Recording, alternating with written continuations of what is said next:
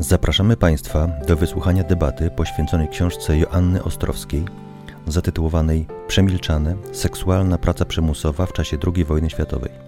Książka została wydana w roku 2018 przez wydawnictwo Marginesy. Monografia Joanny Ostrowskiej jest pierwszą publikacją w Polsce podejmującą zagadnienie przymusowych pracownic seksualnych w czasie II wojny światowej.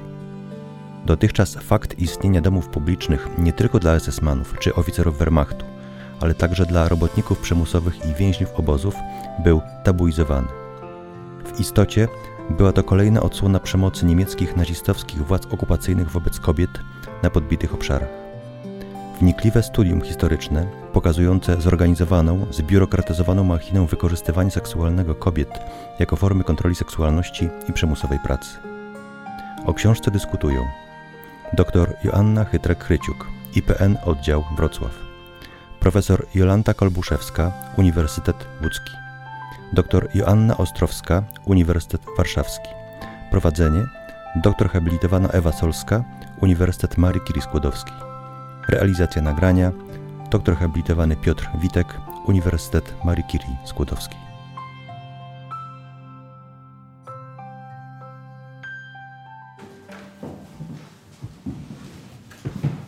Dobrze, proszę Pań.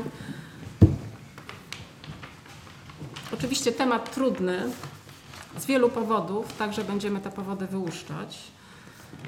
Zacznę od pytania, no, żeby ono zabrzmiało srogo, to zabrzmi tak w takim duchu rankowskim.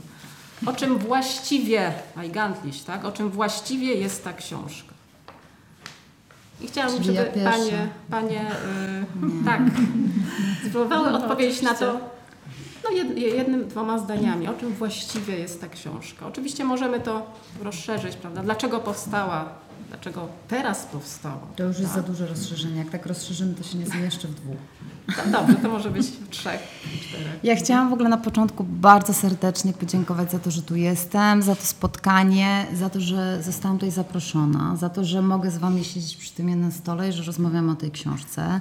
E, Jest to dla mnie też miejsce szczególne, bo e, dwa lata temu tutaj też odbyło się spotkanie o książce Mężczyźni z różowym trójkątem Heinza Hegera i poniekąd bez tej książki nie byłoby tej mojej książki.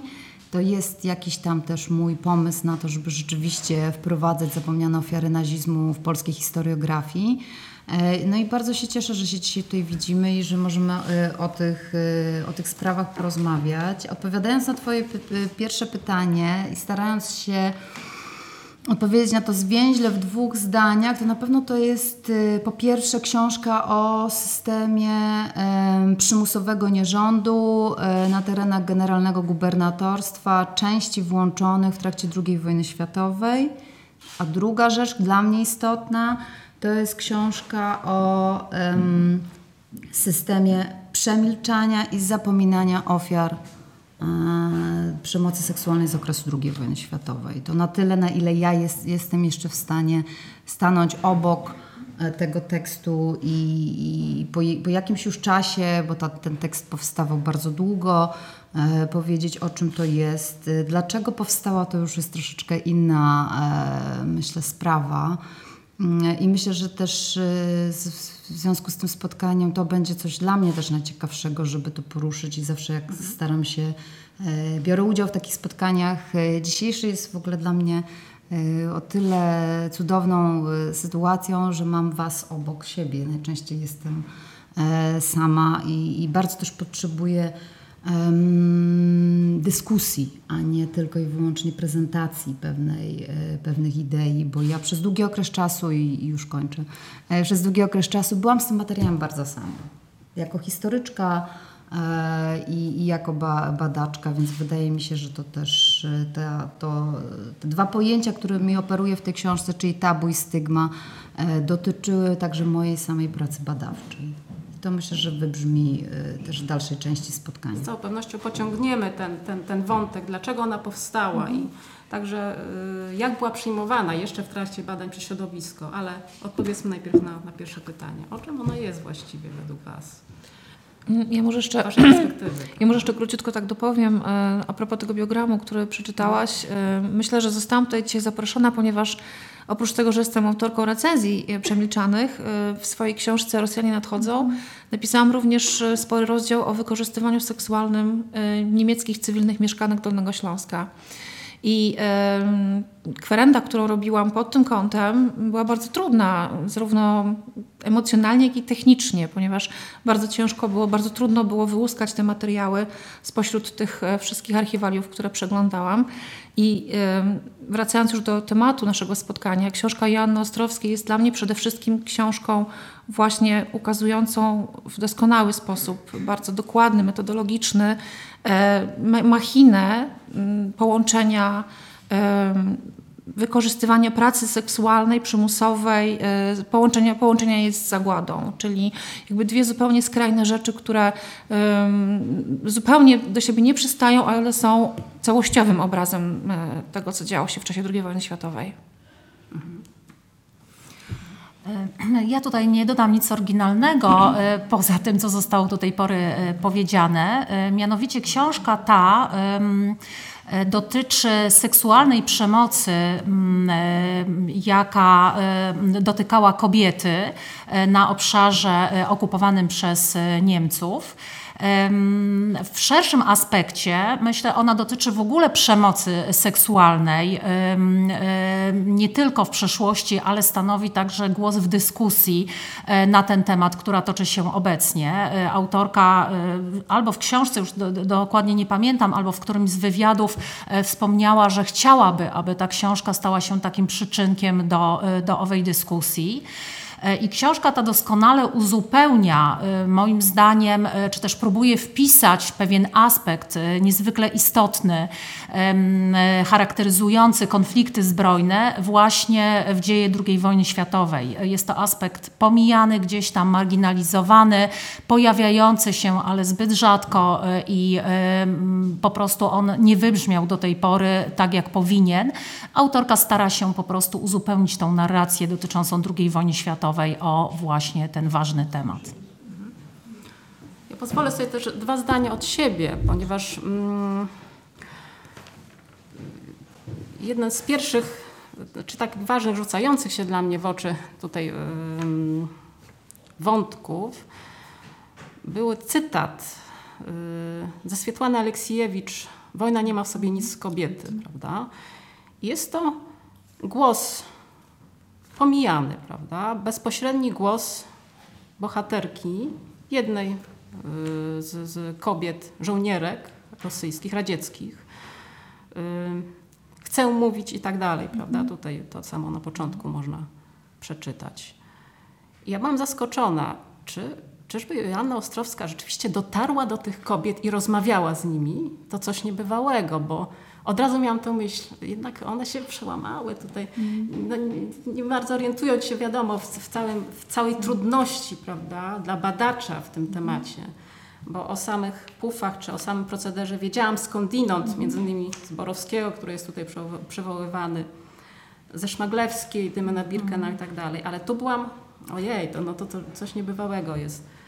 Nie, nie ma tego i to o tym będziemy jeszcze mówić, prawda? I to jest jednym, jedna, jedna z charakterystycznych cech tutaj, trudności także metodologicznych w tworzeniu tego typu dyskursu, te, w ogóle dyskursu, nie tylko książek. Yy, druga rzecz, mm, dla mnie bardzo istotna, to rzeczywiście uwydatnienie tych ofiar. Bo ja, powiem innych y, lektur, rzeczywiście nie patrzyłam na te kobiety jak na ofiary, przyznaję się. Dopiero zaczęłam na nie patrzeć jak na ofiary. Tylko jakie to było dla mnie pytanie, jak je nazwać? Znaczy myślę, że one są dobrze tutaj nazwane, przemilczane, można nawet wzmocnić to, zamilczane, wyparte i tak dalej, prawda? I za to jestem autorce wdzięczna, że uświadomiłam sobie swój błąd w myśleniu także, prawda, o tym. No, myśleniu pod wpływem także innych, innych lektur, tak jak powiedziałam. No i trzecia rzecz dla mnie jako metodologa bardzo istotna. I to jednocześnie formułuję jako pytanie, nie zarzut, ale jako pytanie i do metodologów, i do historyków, trochę może złośliwe to zabrzmi, do historyków II wojny światowej, strażników dyskursu, to przede wszystkim są panowie. Sławek, przepraszam, że na Ciebie patrzę, ale tutaj o mieście wzrokiem tak obojętnie. Yy, Sławek jest porządny. Sławek jest porządny, ale, ale pytanie brzmi, dlaczego tego Dobrym tematu nie ma, ten temat jest pomijany. To do metodologów też jest pytaniem, porządnych metodologów. Strażników dyskursu, przynajmniej tutaj, jeżeli chodzi o szkołę metodologiczną lubelską. Prawda? Dlaczego ten temat jest pomijany po prostu w dyskursie historiograficznym? Będziemy mówić jeszcze o tabuizacji, o tych etapach wszystkich, ale to, to były te pierwsze trzy rzeczy, prawda? Czy te najważniejsze, jakie, jakie, jakie yy, no, ja, ja miałam w kontekście pytania, które zadałam. Ale właśnie, to jest istotna, istotna kwestia, dlaczego ta książka powstała. To od, odpowiem. Y, ta książka powstała z buntu. Y, ta książka powstała z buntu na dwóch poziomach. Z buntu takiego bardziej, powiedzmy, metaforycznego, na zasadzie tego, o czym już mówiłyśmy tutaj. To znaczy, że mnie się w głowie nie mieściło w 2002-2003 e, roku, że um, żyję w kraju, w którym nie ma nic na ten temat. Mówię jakby o osobnych tekstach, prawda? E, ale też z buntu na takim poziomie y, czysto, czystej codzienności y, studentki, a następnie doktorantki y, Wydziału Historycznego Uniwersytetu Jagiellońskiego. Mm, szukam słów, żeby odpowiedzieć tak, żeby nikogo nie obrazić. Buntu przeciwko temu, że próbowano mnie przekonać, że to jest niemożliwe, żeby ta książka powstała. E, I te próby jakby polegały przede wszystkim na tym, nie mówię o kwestii teraz emocjonalnej w żaden sposób, mówię bardziej o takim argumencie, który się pojawia bardzo często, czyli, że nie ma źródeł. że nie, nie ma historii, bo nie ma źródeł. I jak nawiązałaś do strażników pamięci, to dyskursu, też, dyskursu tak, dokładnie, to e, mnie doprowadzało do szewskiej pasji to, że mm, profesorowie, głównie mężczyźni, próbowali mnie przekonać, że tak dobrze zdają, znają zbiór, że są w stanie mi powiedzieć nie rób tego, bo nie masz a, odpowiedniej ilości źródeł.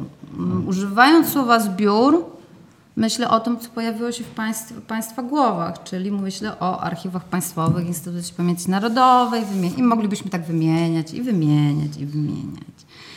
I to była jedna z takich podstawowych chyba przyczyn, żeby zająć się tym tematem.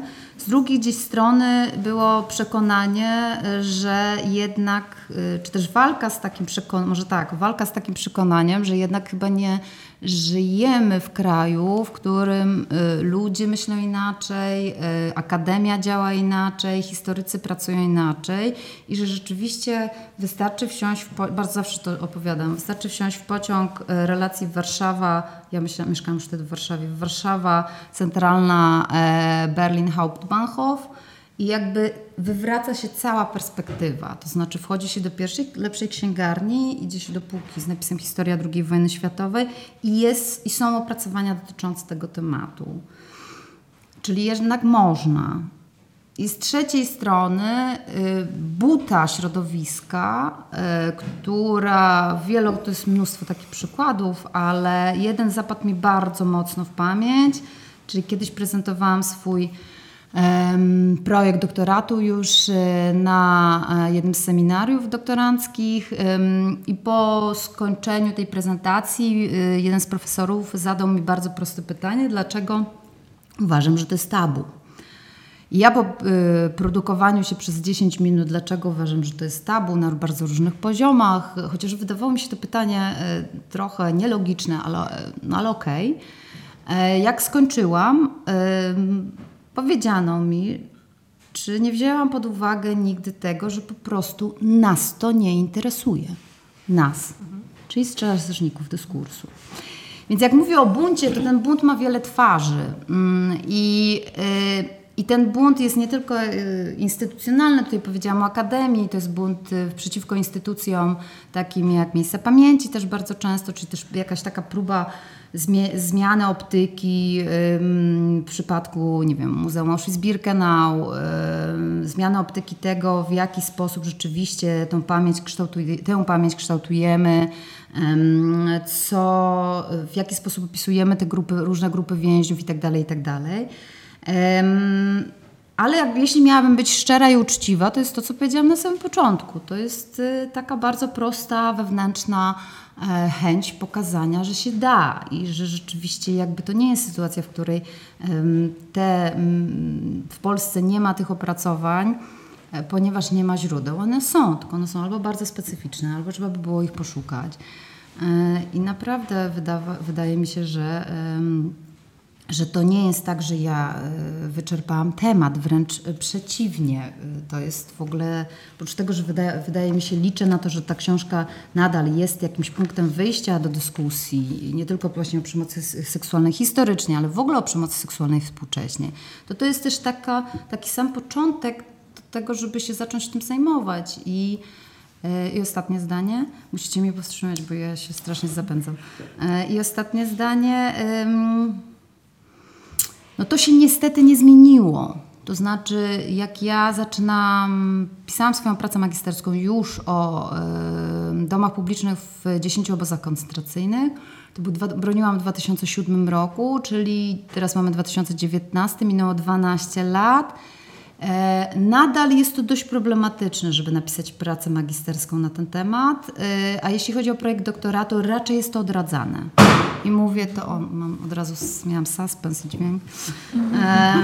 I mówię to na przykładzie jednej z magistrantek, y, która po prostu 12 lat po mojej obronie no, usłyszała w sumie te same argumenty, które ja usłyszałam. No i to jest pytanie, czy ja zawsze mówię, że to jest książka o pewnej porażce też i sama do tego nawiązałaś na samym początku. Ja nie bez kozery zaczynam ją, ja, e, ten tekst od tego cytatu z Aleksijewicz, ale ja mam pełną świadomość tego, że y, tu jest, to jest też opowieść o pewnej porażce i pewnym niezrealizowanym mm, plan, jakimś programie, który ja miałam na to, jak to, jak to miało, miało wyglądać. Wygląda inaczej.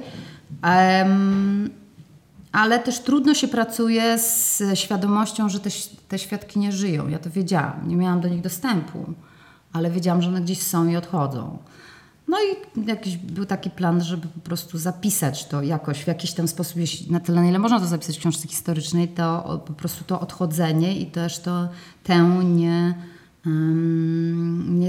niezrealizowaną, niewykończoną, niezapisaną lekcję, którą jako społeczeństwo też nie, nie odrobiliśmy, bo to też się przecież odbija w ogóle na dyskurs publiczny, prawda? Jeżeli mówimy dzisiaj o przemocy seksualnej, to nadal jest to e, dość spory problem, żeby w ogóle jak o tym mówić, kim jest ofiara, kim jest sprawca i tak dalej, i tak dalej. Czy to jest prostytucja, czy seksualna praca przymusowa, to jest, czy w ogóle seksualna praca. To jest mnóstwo, mnóstwo wątków, ale na samym początku był bunt, tak, żeby rzeczywiście po prostu pokazać, że to jest y, możliwe i że to jest historia i to, do tej puenty dążyłam. E, Bo jakby jednym z takich podstawowych argumentów przeciwko temu tematowi y, po obronie pracy magisterskiej było to, że to nie jest historia. I to było dla mnie na początku XXI wieku nie do zaakceptowania. Ale jak nie historia, to co? No, jakiś skandaliczny temat publicystyczny. W ten sposób. na którym dodatkowo ja chciałabym sobie zrobić karierę. Więc jakby akademia nie przyjmuje mm, tego typu prac, no bo to jest jakby nie, to jest właśnie, to jest to słowo klucz, które w Polsce po dzień dzisiejszy funkcjonuje, czyli publicystyka. To jest publicystyka. Tutaj stąd te braki źródeł i tak dalej, tak dalej, że to jest nieweryfikowalne też, że tutaj działają, no wchodzimy, proszę Państwa, wchodzimy w bardzo szerokie, że tutaj wch- wchodzą emocje, mm, że to jest bardzo kobiecy temat, a y, dodatkowo, no już sam przymiotnik kobiecy to jest, jest dość mocną y, sytuacją, plus... Dyskwalifikującą, tak? Całkowicie. Mm, Plus, y, i to też jest cytat, y, jest tyle, którą znamy pewnie wszystkie, jest tyle, jeżeli już w ogóle historia kobiet, to jest tyle ciekawszych tematów Ważniejszy. i ważniejszych. Po co to? No i, i tak dalej, i tak dalej. Tak. no, dużo usłyszeliśmy, prawda? I jednak będziemy to drążyć mimo wszystko, bo Musisz tu się, tu się musi... No właśnie nie będę cię powstrzymywać. Właśnie dlatego nie będę, nie będę powstrzymać, bo słuchają studenci młodzi, którzy stoją u progu wyboru drogi badawczej, większość z was, i trzeba będzie podjąć odważną decyzję. Ja bardzo życzę buntu, i to bardzo radykalnego, jeszcze bardziej radykalnego. Jedna uwaga, y, jedna uwaga, y, to nie jest twoja porażka, że, że nie udało się zrobić historii mówionej z tego. To jest porażka historyków, którzy w odpowiednim czasie oczywiście szli torem wyparcia tematu, prawda? Wyparcia tematu, uznania, że tabuizacja społeczna, czy w opinii społecznej tego problemu, zjawiska w ogóle, jest y, oczywista w zasadzie, prawda? Pada w Twojej książce takie zdanie, już bliżej końca jej, że, że kiedy te y, kobiety były gotowe, żeby mówić, prawda? No to nie było kogo, aby ich wysłuchał po prostu. Nie było Aleksijewicz też. No ty po prostu ze względów wiadomych, późnego urodzenia, to wiadomo, nie byłaś w stanie tego zrobić, także to nie jest twoja porażka. Moim zdaniem jest twoje, to jest twoje zwycięstwo, że udało ci się po prostu napisać tę książkę, zapewne ze wsparciem mądrych strażników dyskursu, powiedzmy. No ale no właśnie, co wy sądzicie o tym, y, o tym zdaniu? Nas to nie interesuje. To mówi historyk uczony, prawda? Przedstawiciel nauki historii. I niech to usłyszą studenci także. Prawda? Dobrze, że to usłyszeli. No właśnie, co sądzicie? I ja jeszcze może jedno dodam, żeby to nie było odebrane jako atak z mojej strony, no, albo, albo że ten atak rozłożyć trochę. Celowo użyłam tutaj y, w tych naszych, jak sobie układałyśmy te nasze mm, punkty, mm, y, słowa historia czy, czy określenia historia pomijana, wzięte od Aleksijewicz. Wzięte od Aleksijewicz. Y, Natomiast uważam, że to nie jest historia pomijana w dyskursie historiograficznym polskim, bo w dyskursie polskim II wojny światowej to jest historia wyparta zupełnie. Jest to historia pomi- pomijana moim zdaniem w historii kobiet. Nie wiem, co o tym sądzicie. Czy to jest za ostro to stawiam, czy może za prosto? No właśnie, może te, te, dwa, te dwie kwestie, czyli zdanie, tak, oświ- oświadczenie strażnika dyskursu, mnie to nie interesuje i to Odpowiadając na to e, pytanie, może warto by było spojrzeć z perspektywy nauki na, mm, na przyczyny ta, e, te, e, tego typu, że ta książka wcześniej nie mogła powstać albo podobne jej książki nie powstały. I tutaj właściwie trzeba by było powiedzieć, że właściwie w Polsce dominowała i do tej pory dominuje tak zwana wielka historia. Czyli e, właśnie polityczne konflikty, e, działania zbrojne, historia dyplomacji itd., itd. Jeśli spojrzymy bliżej na dzieje II wojny światowej, to też mamy głównie tam walkę zbrojną, tak? Polskie państwa podziemne, siły e, w armię polską działającą na uchodźstwie. I to są najważniejsze tematy, najbardziej cenione przez lata, zajmujące uwagę historyków. E, Przecież historia codzienności e, tak naprawdę e, i życia pod okupacją e, stosunkowo od niedawna można powiedzieć, bo to, są to jest połowa lat 70., gdzieś tam pojawiła się w, e, w zainteresowaniach badawczych. Jeśli chodzi o kobiety, e, to sytuacja wygląda tutaj jeszcze gorzej, bo na przykład książka poświęcona e, generał Zawadzkiej ZO wyszła w 2014 roku. I to była kobieta walcząca, czyli ta e, kobieta należąca do tej powiedzmy grupy e, z bronią w ręku e, walczących patriotów o niepodległość e, czy o wolność państwa. Jeśli chodzi o zwykłe kobiety i o, e, nie wiem, kobiety, które spędziły okupację w łagrach, e, w więzieniach, to właściwie im niedawno książkę, całkiem niedawno poświęcił Kubicki, prawda? To, było, to, to są te słynne d- e, 12 portretów kobiet, e, książka traktująca o zwykłym bohaterstwie. Czyli dopiero zainteresowanie tym życiem codziennym kobiet podczas II wojny światowej e, no, pojawia się tak bardzo późno. W związku z czym kobiety i problem e, wykorzystywania seksualnego, no to jest jeszcze, e, m, że tak powiem, e, długa, długa kolejka, zanim e, prawda, bliżej się tym zagadnieniom przyjrzymy. Kolejna rzecz no to jest właśnie temat kontrowersyjny, temat, którego zajmowanie się jakby pociąga za sobą oskarżenia o pogoń, o pogoń za sensacją, za lokajską e, ciekawością, za podglądactwem i nie wiadomo czym jeszcze, chęcią wypromowania się prawda, na, takim, e, e, na takim zagadnieniu. Tutaj pani Anna podkreśliła mm, także kwestię braku narzędzi, myślę, jakichś adekwatnych metod, e, kategorii e, badawczych, które mogłyby być tutaj e, wykorzystywane, ograniczenia języka, podobnie jak w badaniach e, e, nad zagładą. To jest, e, to jest istotna kwestia. e, i myślę, że na pewno temat taki wymaga interdyscyplinarnego podejścia. To już tutaj też e, wybrzmiało, zresztą z czym sobie Pani tutaj świe- świetnie radzi, e, bo nie sposób napisać takiej książki ograniczając się tylko e, do warsztatu historyka i do kompetencji, jakie zwykle posiada, posiada historyk. Tutaj trzeba wyjść e, szerzej po prostu i, i skorzystać z innych e,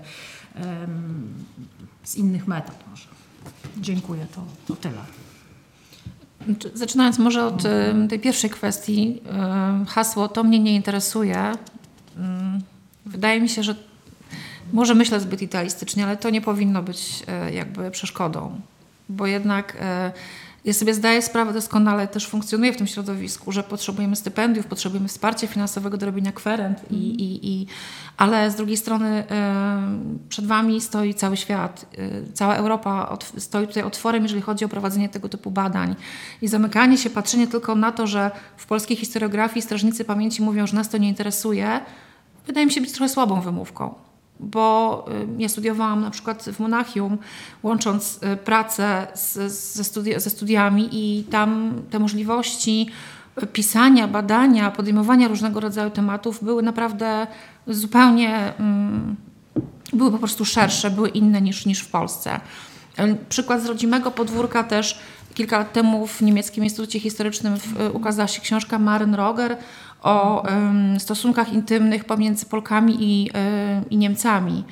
I y, to, to ona tam właśnie pisze we wstępie, jak ogromną drogę musiała przejść, również mentalną, ponieważ ona mieszkała od kilku lat w Polsce i też się właśnie borykała z tymi trudnościami typu, e, ale to nas to nie interesuje, ale ona wzruszała ramionami i mówiła, ale ja, ja mieszkam za Odrą też i tam to będzie jakby wszystkich interesowało i dopięła swego, książkę napisała, książka jest e, bardzo ciekawa.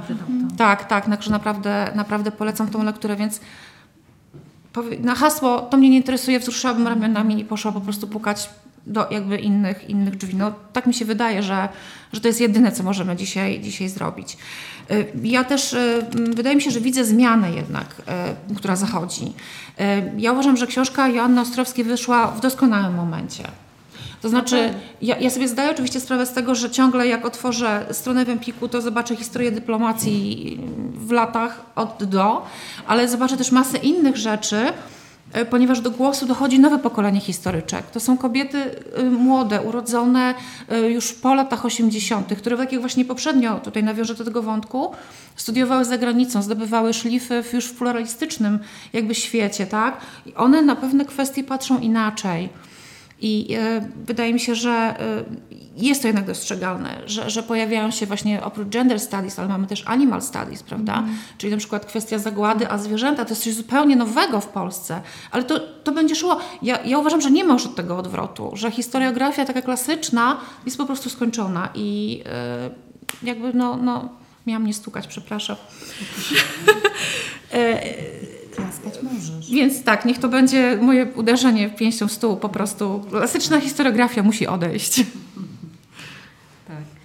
Y, Ja miałam wrażenie, że no, mniej więcej od 2013-2014 roku, kiedy właśnie po raz pierwszy zobaczyłam tą książkę, a mówię teraz o książce Wypędzone ośrodka Karta, że oho, coś się zaczyna dziać, prawda? Czyli wykluczone tematy zaczynają wchodzić na wokandę. Ta książka została wydana w 2013 przez, przez PWN, ale wydana z serii Karty Historii. No i potem głośna, głośniejsza, głośniejsza książka o mężczyznach z różowym trójkątem też narobiła trochę szumu. No i ta, mówię z mojego doświadczenia, jest to właśnie trzecią, która już robi szum potężny moim zdaniem. I e, chciałam, żebyśmy teraz trochę porozmawiały, spo- spojrzały tak z metodologicznego punktu widzenia, patrząc na te trzy klasyczne, powiedzmy, etapy badań, kwerendalno-archiwalny, interpretacyjny, analityczny, prawda, i narracyjny. Jeżeli chodzi o źródła, etap kwerendalno-archiwalny i analityczno-interpretacyjny, to jest mozaika, jeżeli chodzi o źródła, prawda? To jest książka mozaika. Jakie tu są źródła? Myślę, że wiele jest no, nie, nie, nie, niespodziewanych, tak mo- można by, byłoby powiedzieć, prawda? No, no, mm, ja muszę się trochę odnieść do tego, co było wcześniej, ale na sekundeczkę.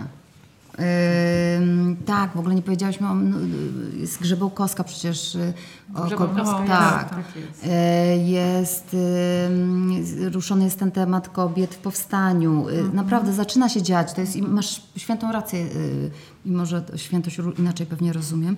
E, Ale i- rzeczywiście nie mogłam sobie wymarzyć lepszego momentu, chociaż to y, bardzo długo na to czekałam i rzeczywiście przemilczane się ukazały przy służących, przy włókniarkach, przy posełkach itd., itd. I to jest zupełnie inna perspektywa niż była, jak ja broniłam swój doktorat, dość późno broniłam, e, w czerwcu 2015 roku. I ta książka, jakby ta, ta ostateczna forma to jest e, trzy lata, prawda? Ta, em, bo doktorat był większy i doktorat był bardziej interdyscyplinarny, bo e, niestety nie dało się zrobić tak, żeby był tylko i wyłącznie historyczny, ponieważ nie było żadnego historyka na Uniwersytecie Jagiellońskim, który czułby się ekspertem w tym temacie. E, więc y, moją promotorką była profesor Małgorzata Radkiewicz, która jest kulturoznawczynią, filmoznawczynią. E, drugim recenzentem po profesorze Kuli był profesor Tadeusz Lubelski. Mówię też o tym, żeby Wam pokazać, jakimi drogami się a propos studentów, czasami y, poruszamy, żeby rzeczywiście obronić te y, mm, prace i doktorat miał jeszcze sporą część czwartą i piątą w filmie. I to jest y, o tyle dla mnie interdyscyplinarnie ciekawe, że e, ten okres powojenny był po prostu wzbogacony analizy filmowe. Czyli jeżeli stawiałam taką tezę, że jeżeli ten temat był wyparty, to on był tabuizowany, to on wychodził jakoś bokiem w źródłach wizualnych w postaci właśnie filmu fabularnego. Bo zwróćcie uwagę, mówiąc najprościej na potrzeby te, naszego spotkania, e, zwróćcie uwagę, że nawet jeśli tych tematów nie było w historiografii, to każdy ym, przeciętny przechodzień, kobieta albo mężczyzna, zapytany, co to jest golenie głowy, albo czy były gwałty, albo czy były domy publiczne w okresie II wojny światowej, mówił tak bo kojarzył to gdzieś. Golenie głowy to jest coś, co jest w każdym polskim filmie powojennym w okresie 46, 49, to na 100% i dalej. Jest w każdym serialu później, który dotyczy tego, tego tematu później. Ale czy na przykład kojarzą sąd moralności społecznej? A nie, to już nie, to już, prawda? to już, to już zupe- da- to jest, dalsza. to już zupełnie inna kwestia. Zresztą to mnie też, to jest też dla mnie coś ciekawego, może na przyszłość, e, co się już nie, nie zmieściło do tej książki, czyli właśnie to zjawisko golenia głów w dwóch etapach, w tym etapie e, wojennym, kiedy rzeczywiście Niemcy, okupant w generalnym gubernatorstwie goli głowy kobietom z różnych powodów, a później, kiedy mm, od maja 1943 roku Polskie Państwo Podziemne goli głowy. Em, Nie mamy żadnego opracowania, mówię pełnego opracowania, jest kilka tekstów, ale dosłownie na dwa z tego, co kojarzę. Może się coś zmieniło w ostatnim czasie. O tym zjawisku to też jest coś, co jest do zrobienia. Ale odpowiadając na Twoje pytania a propos źródeł. Źródeł jest. ym, jeśli chodzi o archiwalia, to starałam się pracować przede wszystkim i to też jakby pokazało mi, jak skomplikowany jest ten temat też w sensie samego odbioru tych kobiet, też z okresu przedwojennego, bo ja pracowałam na więziennych, sądowniczych i policyjnych. No, czyli jakby No układ. i wspomnienia. Tak, ale to jest jakby ta, ta, ta, ten główny zrąb, jeśli chodzi o, o dokumenty, to były te trzy grupy. No i duża, e, spora dawka to były akta medyczne. I tutaj wchodzimy w dość e, ciekawy temat, jeśli chodzi o pracę nad tymi temat, nad, ym, w ogóle nad zapomnianymi ofiarami nazizmu, czyli tak zwane dane wrażliwe. I jeśli chodzi o, to jest dobry przykład, jeśli chodzi o kompleks obozowy Auschwitz-Birkenau-Monowitz, to y, przy dwóch domach publicznych, które dla więźniów, które tam funkcjonowały, cała ta opowieść jest praktycznie, mówiąc kolokwialnie, postawiona na aktach ginekologicznych. I to jest kon- konkretnie Instytut Higieniczny SS w Rajsku. Dokładnie. I znaleziony przez Ciebie prawda, Raport, raport tak. Mincha, tak? Hansa Mincha, lekarza z Rajska, który był lekarzem eksperymentatorem. To jest raport pisany, kiedy był już podsądnym. Był sądzony przez, przez y, krakowski, tak? Przez okręgową Tak, to jest komisję pierwszy, to jest pierwszy badania, tak, tak, ścigania, tak, tak, badania zbrodni hitlerowskich Tak. w Polsce. Tak. Natomiast reszta, oprócz samego raportu, ma 30 stron i ja go znalazłam na samym końcu swojej drogi, jak już pojechałam do y, Auschwitz, sprawdzić tylko i wyłącznie, do muzeum, sprawdzić tylko i wyłącznie zapisy sygnatur. E, Znalazłam ten raport, natomiast wcześniej pracowałam na y, wynikach badań cytologicznych i badań krwi. Więc to jest jeden z takich ciekawszych motywów tej pracy. To znaczy, że historia tych kobiet, z, mm, powiedzmy z biograficznego punktu widzenia, czy mikrohistoria, zachowała się na listach a, wyników badań cytologicznych i badań krwi, bo w przypadku um, kiły i rzeżączki bardzo mocno też decydował tak zwany odczyt Wassermana. Em, I, I to jest jakby też dość mocno metodologiczne ograniczenie, prawda? Źródłowe ograniczenie e, na dwóch poziomach. Z jednej strony y, bardzo trudne akta do analizy, z drugiej strony też y, tak zwane dane wrażliwe, co umożliwia instytucji zasłanianie imion i nazwisk. E, No i to jest jakby osobny temat, ale jak już jestem przy źródłach, to, to zaznaczam. Oczywiście wspomnienia, oświadczenia, relacje. Y, jeszcze bym wspomniała a propos tych Czerweni, źródeł ginekologicznych, nazwijmy to w ten sposób, y, konferencja krynicka. To było dość istotne także, prawda? Tak. Y, Tak, to jest Instytut Pamięci Narodowej. Październik 1941, Instytut Pamięci Narodowej ma rzeczywiście te materiały.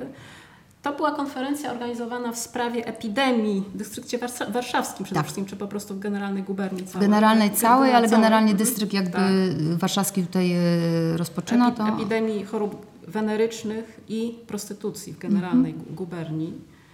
I tam były raporty także dochodzące do tej, do tej konfer- y, na tą konferencję, prawda, z urzędów SS, z urzędów SS i policji, prawda, Tak. specjalne raporty, Tak, z których ty wyłuskiwałaś nie tylko bezpośrednie dane, ale Mhm. też system rekrutacji tych kobiet, prawda, bardzo specyficzny.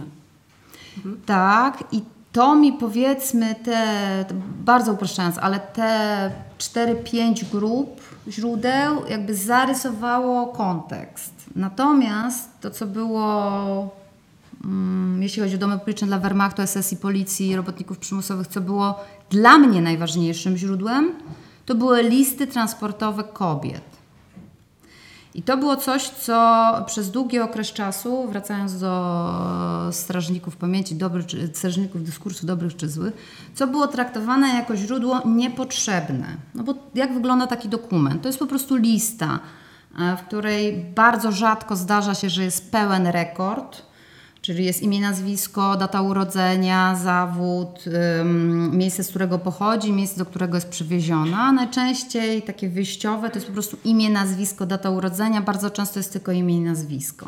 No i to, co było jakby dla mnie takim impulsem do tego, żeby rzeczywiście popatrzeć na to inaczej, to żeby te listy dostosować też w jakiś sposób no korzystając tutaj przede wszystkim z mikrohistorii, ale żeby dostosować w, jakiś sposób do tego, żeby stworzyć poszczególne, próbować stworzyć poszczególne biogramy. To jest oczywiście, żebyście mnie dobrze zrozumieli, tam nie ma opowieści o y, każdej z tych kobiet, ale jest próba wyśledzenia jakiegoś mechanizmu, to znaczy porównania tych wszystkich li, e, list, sprawdzenia, czy rzeczywiście na przykładzie jedna została wysłana do królewca, następnie cofnięta na front wschodni i tak dalej, i tak dalej.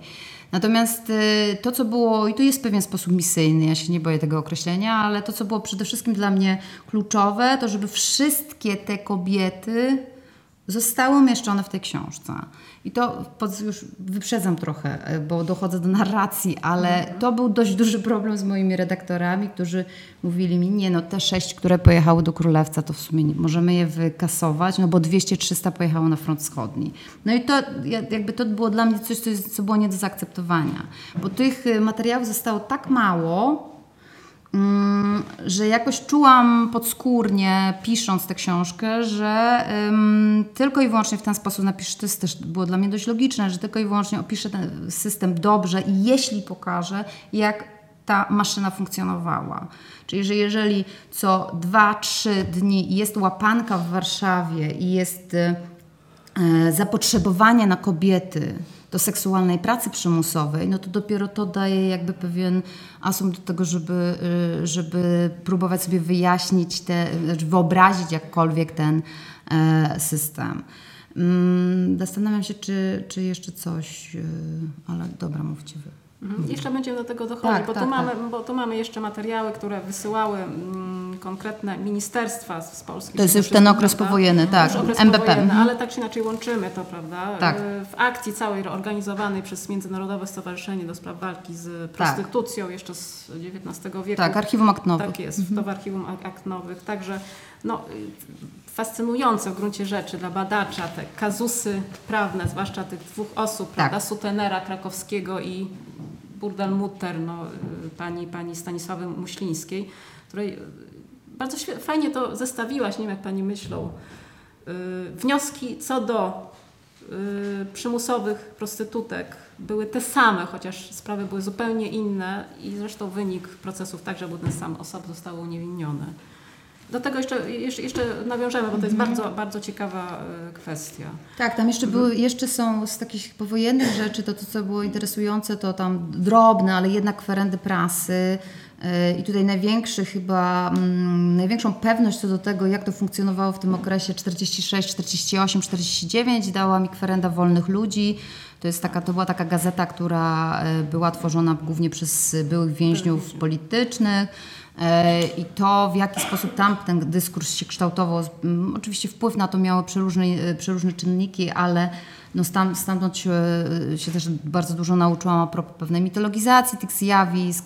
No to E, przede wszystkim kazus zresztą bardzo ciekawy. y, Pi Wagner, prawda? I tych tak zwanych y, tak? Pociągów. pociągów Pociągów rozkoszy, rozkoszy, rozrywki. tak.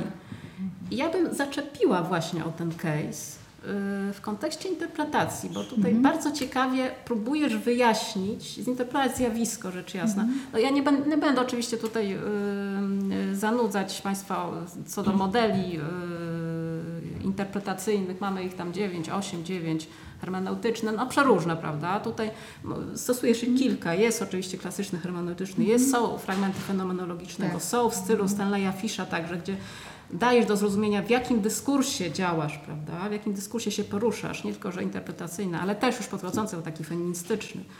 Mm, O tym nie, nie będziemy w to wnikać za bardzo, natomiast właśnie w jaki sposób próbujesz wyjaśnić, że powstała taka najprawdopodobniej mistyfikacja dotycząca tych, tych, y, tych pociągów, tych wagonów. Na pociągu tam niby miało być pięć, bo wyobraźmy sobie, to nie tylko był, by, by była ta gazeta byłych więźniów, ale także w przekroju ukazały się artykuły na ten temat w oparciu o zeznania pewnego pastora metodystycznego. No właśnie, czy mogłybyśmy poruszyć to, to, ten, ten, ten właśnie case, prawda? Znaczy ja widzę tutaj mm, pewną taką analogię i myślę, że mm, no, nie chodzi o deprecjonowanie tego, tej historii, ale y, być może jest to próba jakby rozładowania pewnego napięcia, które unosi się w powietrzu, ponieważ e, w czasie, w Korei e, w latach 80. ukazała się książka, która pokazywała w bardzo brutalny sposób e, przymusową pracę seksualną Koreanek. e, Pocieszycielek. tak zwanych pocieszycielek, tak. Po czym się okazało, że cała historia jest wyssana z palca. I ja, ja właśnie tak od razu mi się to, to, to, rzuciło w oczy, że, że być może e, oprócz tego, że autor tej książki mówi tutaj o Korei, próbował oczywiście jakoś na tym wypłynąć, ponieważ książka się okazała ogromną sensacją, ale by, być może też próbował rozbroić bombę, e, napięcie, ewentualne plotki. I e, no, efekt był taki, że książka przyczyniła się bardzo do dyskusji na ten temat, która zresztą trwa w Korei do dzisiaj. Tak, tak, tak. To jest y, główny problem na linii stosunków międzynarodowych między Japonią a Koreą do dzisiaj właśnie. Kwestia mm, tak zwanych pocieszycielek, czyli pracownic seksualnych. No właśnie. E, Ja powiem jeszcze e, jedną rzecz, e, mianowicie pani Joanna pokazała mm, w bardzo ciekawy sposób zjawisko mitologizacji, właśnie przetwarzania legend, opowieści, e, różnego typu podejrzeń, e, e, które miały służyć jakby e, dwóm kwestiom. Pierwszy, e, pierwsza to jest ta, o której pani powiedziała, rozładowanie napięcia, jakaś e, próba skanalizowania, prawda, e, e, tych problemów. Ale druga to e, e, moim zdaniem e, to była taka chęć trochę do powiedzenia tego, czego się nie wie. Cze- Tak. Jeśli czegoś nie wiemy, to zaczynamy e, uzupełniać, tak. prawda, e, e, informacje, które mamy jakimiś wymysłami, podejrzeniami i tak dalej.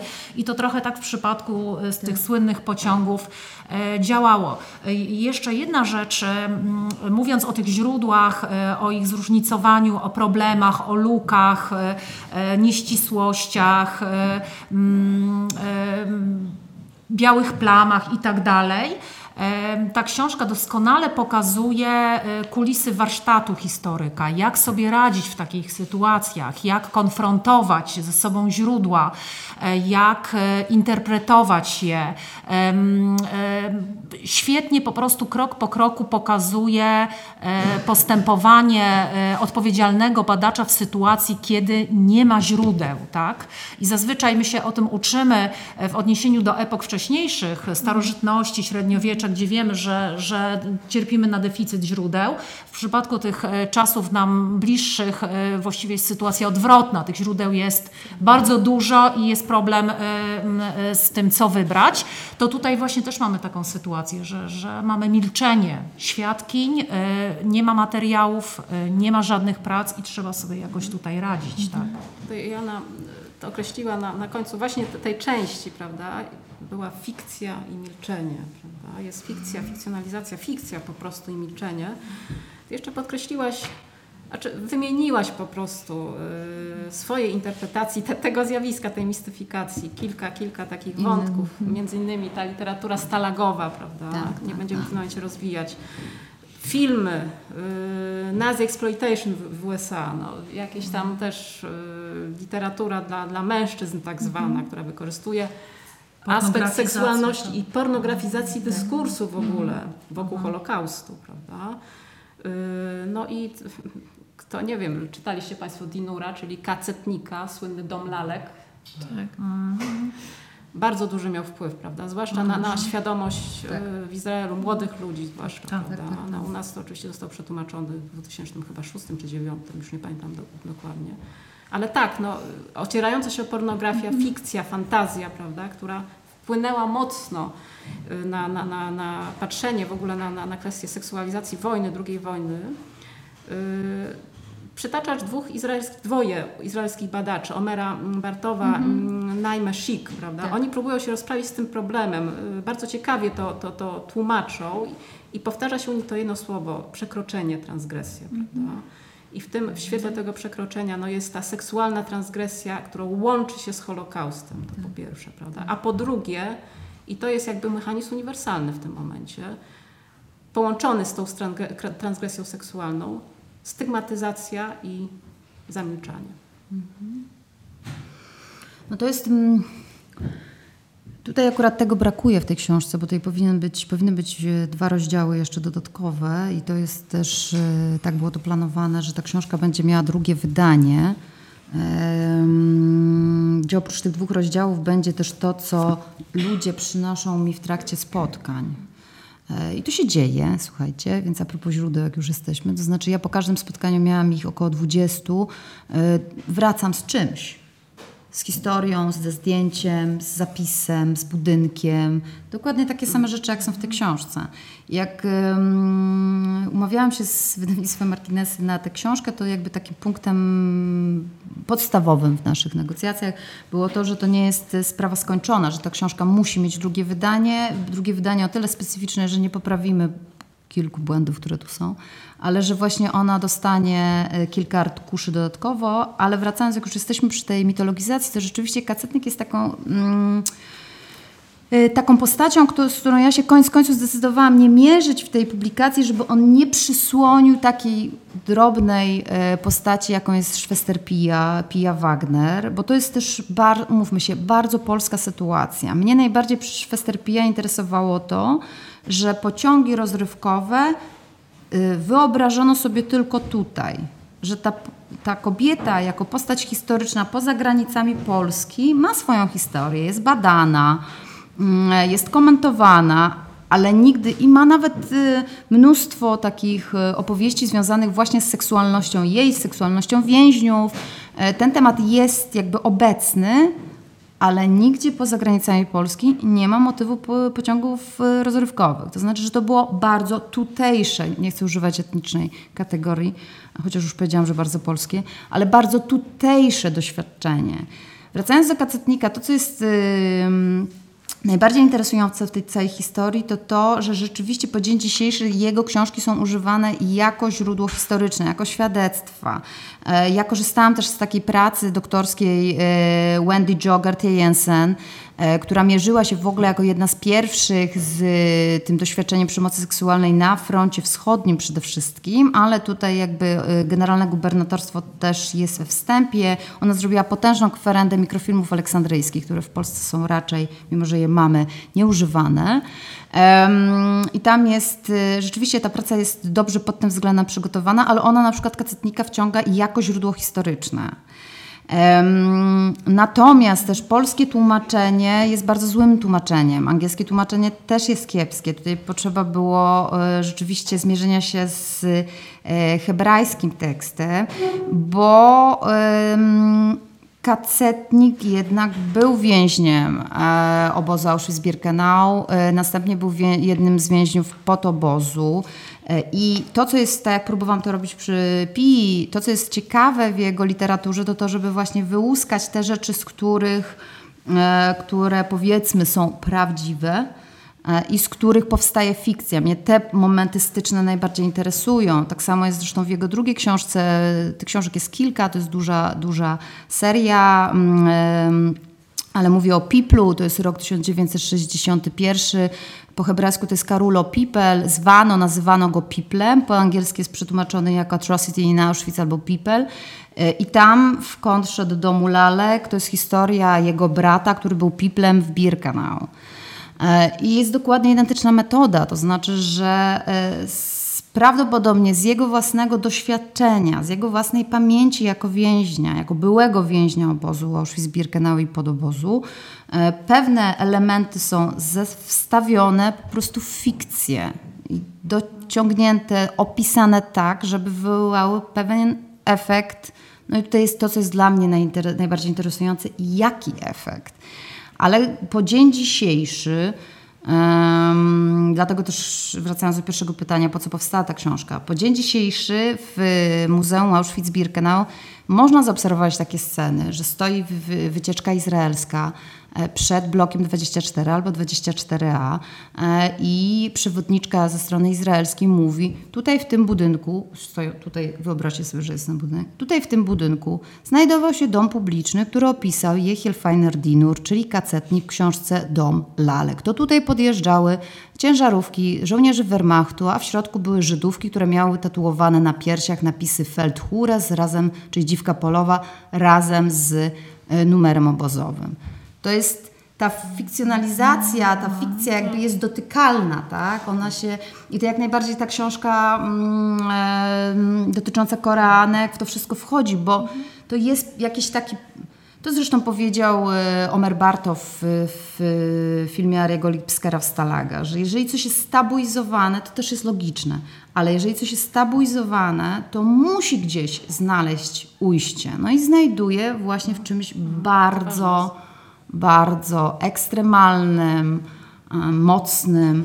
Mm, no też to, co dla mnie było najciekawsze w tym okresie powojennym, to z jednej strony to, że było to okno, taki moment, kiedy ofiary miały prawo mówić, z drugiej strony powstawały właśnie te fikcyjne opowieści, bardzo różne, E, w tych pierwszych opracowaniach dotyczących na przykład obozu e, Auschwitz-Birkenau są opowieści dotyczące na przykład specjalnych specjalnie szkolonych oddziałów e, psów, owczarków niemieckich, e, które miały gwałcić kobiety żydowskiego pochodzenia. Więc to gdzieś w tym pierwszym okresie bardzo mocno buzowało. Z bardzo różnych powodów, o których tutaj już mówiłyśmy. No i to, co mnie też interesowało przy tym temacie, żeby złapać ten, przynajmniej dotknąć ten motyw, um, i jakoś go tutaj zaznaczyć i, i, i też, żeby dać taki punkt wyjścia do tego, że to też jest, no to też jest pewien efekt tego, że e, no, po roku 49 rzeczywiście zapadło takie grube milczenie. No i to i świadkinie nie mówiły, a z drugiej strony te fantazje narastały, pączkowały, pączkowały i dochodziły do takiego, do takiego, takiej kulminacji jak, nie wiem, Ilza Wilczyca SS. Wszyscy wiemy, kto to jest Ilza, e, na jakiej postaci opiera się ta historia. Jak się ogląda ten film, a to są dość duże zasięgi dystrybu- to były dość duże zasięgi dystrybucyjne, no to widzi się, co można zrobić z wypartej historii, co można zrobić z stabilizowanej historii. Jeśli nie ma zestawienia w postaci źródła albo opracowania, no to to zaczyna być rzeczywistością. Czas nas goni mocno, ale ja Tak. jeszcze muszę poruszyć y, temat. Chciałam go połączyć z drugą kwestią. Y, Kompozycja tej książki, bo ona jest bardzo znamienna, ale znamienna także pod kątem istniejącego dyskursu wokół no w ogóle aspektu seksualności II wojny światowej, a w szczególności właśnie ofiar y, przymusowej pracy seksualnej czy przymusowej prostytucji. Ten dyskurs istnieje w Niemczech. Tak jak już, już zostało wspomniane, w zasadzie rozwinął mocno, mocniej skrzydła w latach 90., troszkę wcześniej pewnie się zaczął, prawda? Ty wymieniasz w tym rozdziale mm, Opresja i pożądanie, to jest taki operacjonalizacyjny rozdział, gdzie, gdzie przedstawiasz no, problemy duże, ale to, to no, naturalne jest przy nowym, no, no, no, nowym nurcie, tak to nazwijmy, yy, i koncepcyjne, i terminologiczne, i definicyjne prawda? Mm, Szereg nazwisk, tu innymi Dagmar Herzog, Doris Bergen, mm, y, Patricia Schobar, y, Maren Röger, ważna dla Ciebie także postać y, Tak. y, Myśmy- Roberta Zomera, O, bardzo, ale z Maren to w ogóle też jest tutaj y, y, To inna historia jest. przypis, że bo wspomniałaś o książce i to było dla mnie też bardzo mocne obserwować, że pracujemy razem. No ale jest jednak różnica potężna. E, I z Robertem. Ale, przepraszam, że wejdę ci słowo, Tak. ale Maren w swojej książce napisała we wstępie jedno bardzo genialne zdanie a propos źródeł. Kto szuka, ten znajduje. Tak, To dokładnie. jest też nawiązanie do tego, że nie ma źródeł, bo ja wszystkie znam. Mm, Tak, dokładnie, tak, tak, bo myśmy się strażnika. Ale rzeczywiście Robert Zomer był takim moim dobrym duchem, w tym sensie, że rzeczywiście ja bym sobie nie poradziła, gdyby nie było po prostu niemieckich historyków i historyczek i rzeczywiście to oni byli taką instancją, która w jakiś sposób, ja w, jakiś sposób konfrontowałam te rzeczy, te, te badania, do dzisiaj zresztą y, to robię.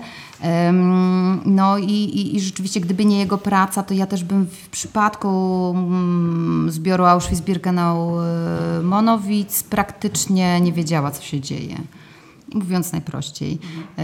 Y, Robert był taką osobą, którą, która rzeczywiście, y, ponieważ robił te kwerendy wcześniej, która rzeczywiście mi bardzo pomogła wyjść z takiego impasu związanego z danymi wrażliwymi, czyli z zakrywaniem nazwisk. To zresztą w książce jest, y, żebym nie była gołosłowna, już nie będę przerywać, obiecuję, tylko to pokażę. Mm, To chodzi po prostu o no nawet z daleka widać. O te czarne prostokąty. Trudno się pracuje, y, jeśli chodzi o. y, Jak się szuka człowieka, to trudno się pracuje, jak nie ma się jego imienia i nazwiska. Y, No i tutaj jakby Robert był dla mnie rzeczywiście takim. Możecie mnie zapytać, dlaczego on miał, a ja nie. No a odpowiedź jest bardzo prosta. Możecie się domyślić. Są dwie kategorie istniejące. Ja jestem kobietą, on jest mężczyzną, ja jestem Polką, on jest Niemcem i tyle. Niestety. A jeszcze a propos źródeł, mam takie pytanie. Znalazłam gdzieś opinię, właściwie wypowiedź e, Tomasza Szaroty, który Tak. w latach 70. miał dostęp e, do materiałów, e, do kartotek prostytutek, które pracowały w domach publicznych w Warszawie. I te kartoteki przechowywane były w mm, instytucji zajmującej się badaniem z, zbrodni hitlerowskich przeciwko narodowi polskiemu. I co się z, z nimi stało, stało? One zniknęły. No pytanie, Czy ktoś je badał? no, nie ma takich, mm, w zachowanym zbiorze nie ma takich. y, No to jest też, no to jest pytanie, y, co to znaczy kartoteka, bo y, prawdopodobnie to chodzi o te tak zwane dossier. Y, I tu, tutaj część się zachowała, Maren zresztą o tym pisze, część się zachowała w Krakowie, w Archiwum Narodowym w Krakowie, ale to są bardzo ograniczone, y, ograniczone dokumenty. Natomiast w Warszawie nie ma takiego zbioru. E, I oczywiście mówię nie ma, ale tak mnie nie powinnam używać tego, tego określenia. Powiedziała, powinnam powiedzieć, ja nie znalazłam tych źródeł. Dlatego też, bo to jest to, co, dlatego też na przykład zdecydowałam się, żeby opisać tak dokładnie kolory kart, tak, żeby pokazać, że ta dokumentacja była bardzo skomplikowana, bo te, to były takie coś w rodzaju takich dowodów osobistych, to o to chodziło. Mamy e, mnóstwo, to nawet w Lublinie zachowały się na przykład listy kobiet sfotografowanych do dossier. Bardzo bogaty zbiór, tych list jest kilkanaście. E, Listy kobiet e, z dossier, natomiast samego dossier nie ma.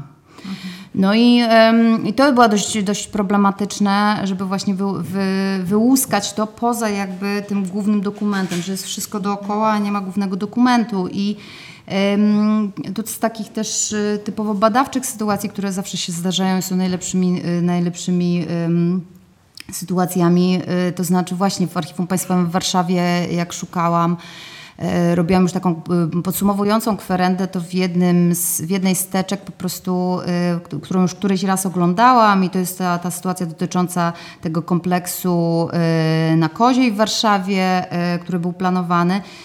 Wypadła taka maleńka karteczka, no to to już takie, taka wręcz filmowa historia. Wypadła taka maleńka karteczka po prostu wyrwana gdzieś z zeszytu, no, która, y, no mogę się tylko domyślić, że ktoś kiedyś robił taką kwerendę, pytanie czy szerota, e, ktoś kiedyś robił taką kwerendę i zapisał tam sobie notatki, tak jak sobie zapisujemy wielokrotnie robiąc badania. Ktoś robił sobie tam notatki mm, i zapisał kilka nazwisk, które ja znam, tych kobiet y, i obok zapisał sygnatury.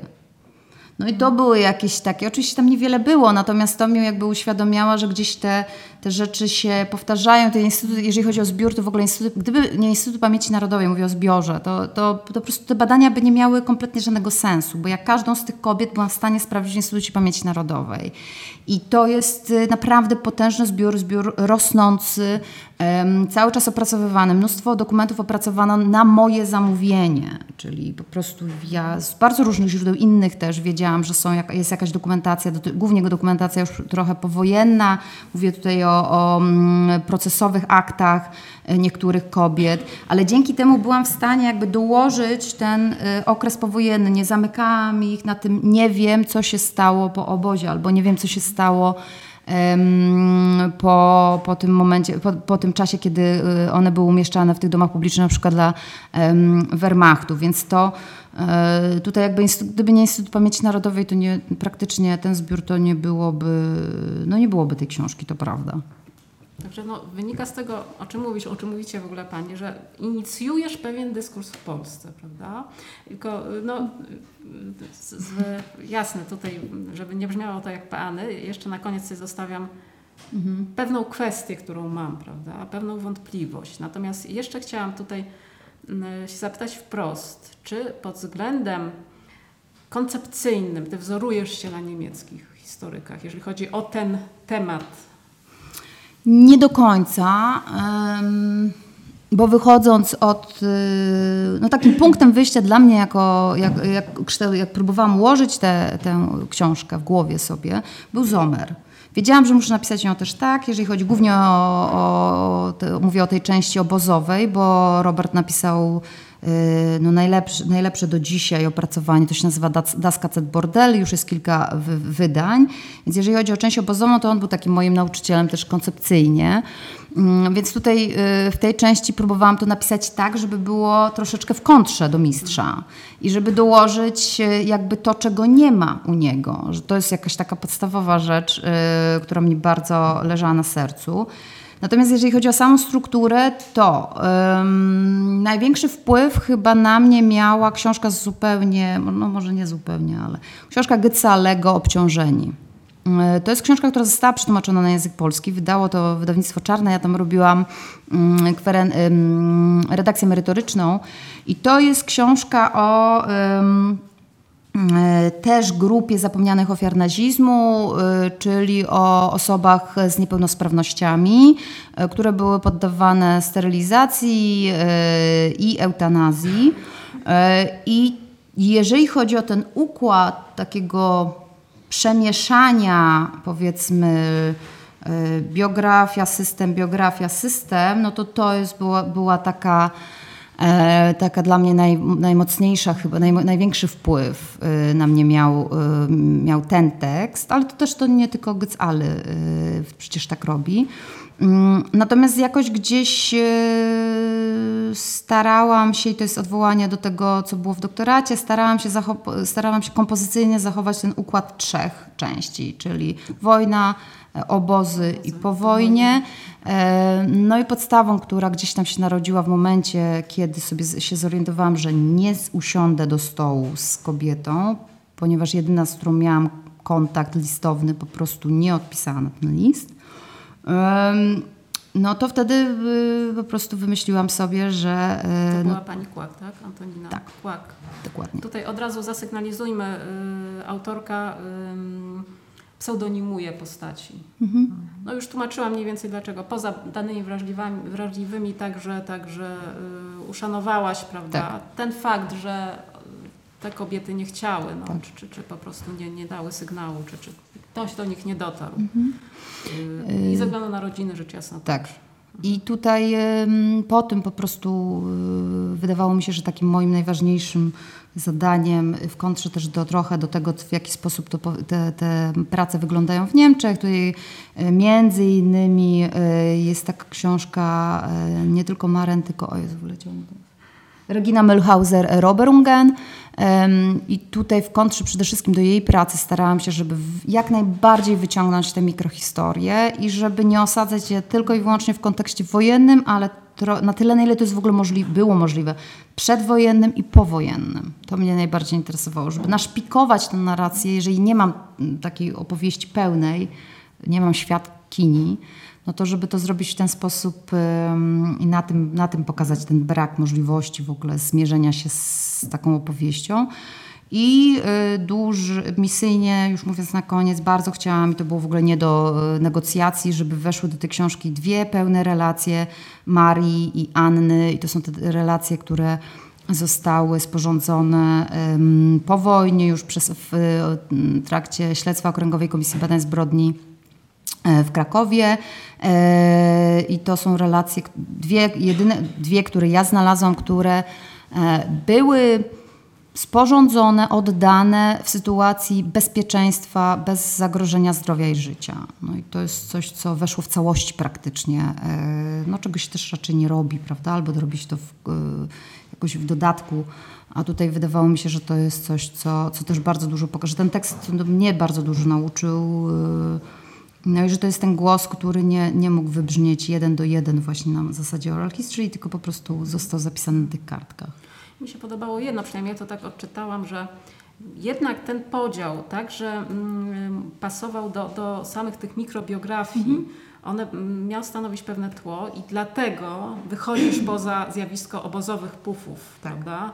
Bo tu są y, no, i y, burdele dla SS i policji, dla y, służb nieniemieckich, prawda? I, no także zaczepiasz temat w kontekście między innymi, a przede wszystkim Franza Blattera, y, pracownika y, Czerwonego Krzyża, który tam rzeczywiście tutaj pracował jako y, kierowca. Jego, jego wspomnień y, też poruszasz temat y, nielegalnej czy też tajnej, ukrytej prostytucji.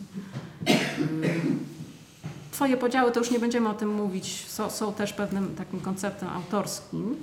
Natomiast właśnie na koniec ja chciałam zostawić y, tą najbardziej drażliwą w naszym polskim kontekście, wydaje mi się, kwestię. Kwestię dobrowolności i mitu dobrowolności. Tutaj na stronie 44 ym, w przypisie w odnośniku piszesz w ten sposób. Y, Pojęcie dobrowolności decyzji w trakcie okupacji, w szczególności w obozie koncentracyjnym, jest dość problematyczne. Z tego powodu zakładam, że cały system okupacyjny funkcjonował na zasadzie przymusu.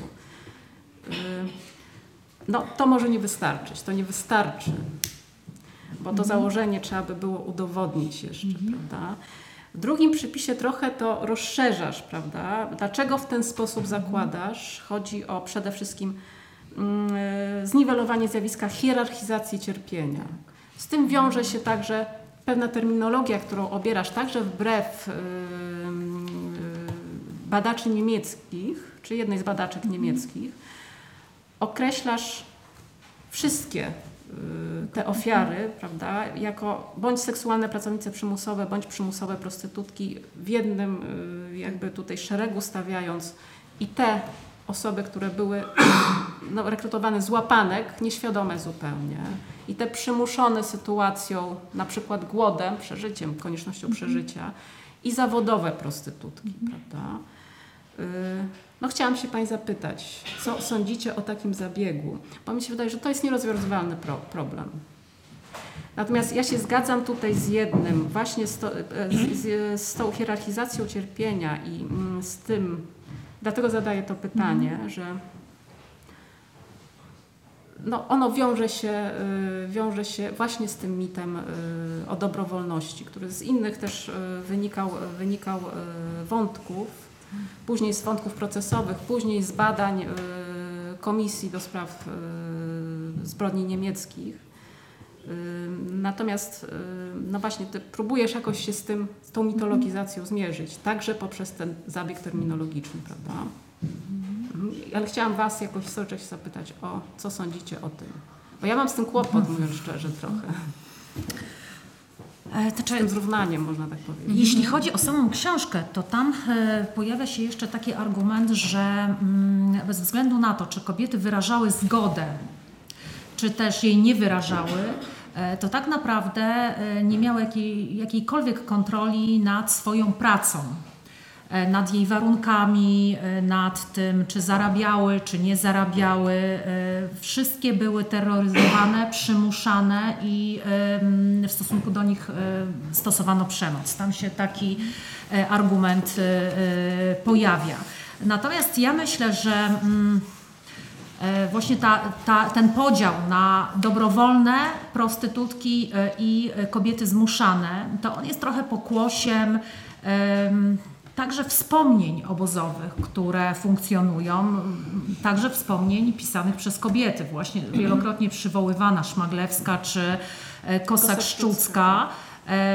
No, wprowadzały te kategorie, prawda? Pisząc o dobrowolnie zgłaszających się Ukrainkach, Niemkach, które nie miały żadnego problemu i żadnych oporów moralnych, żeby do tego raju wstąpić, prawda? Albo Zwłaszcza Kostak Sztucka starała się nie pisać Tak. o Polkach, prawda? tak, Zupełnie natomiast to Polki, jeśli już, to bardzo rzadko e, i rzeczywiście w sytuacjach, w sytuacjach ekstremalnych, tak?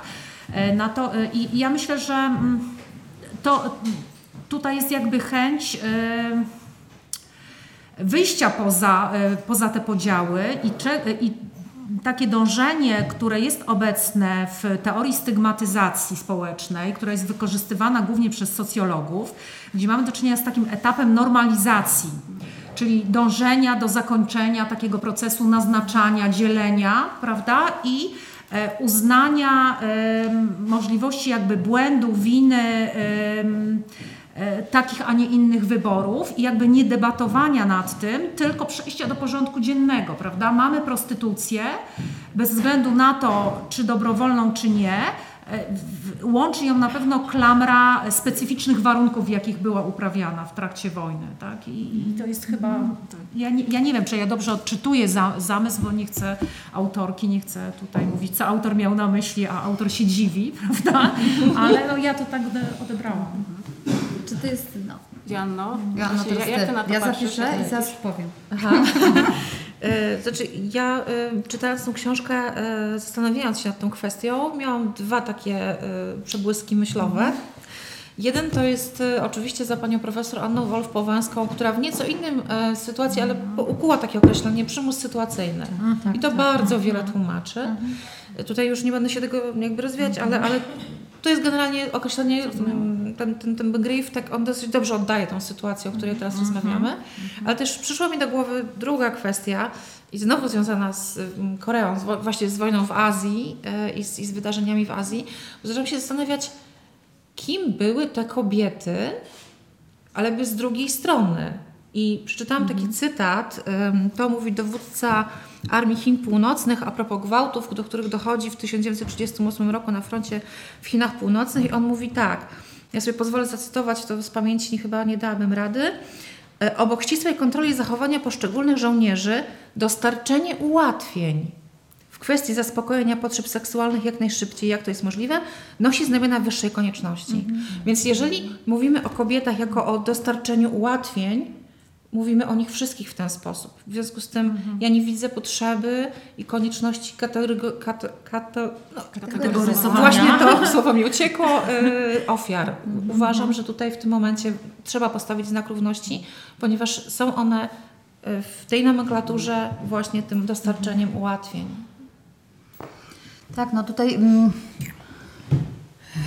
nie, że to, ta decyzja ym, wyjścia jakby troszeczkę na, w kontrze do tych, y, do tych wszelkich ym, prac niemieckich, które się dotychczas ukazały, bo to jest też, to jest w ogóle ym, tak naprawdę taka debata, która powinna w tej książce zająć więcej niż te kilka stron, które ja poświęciłam jej.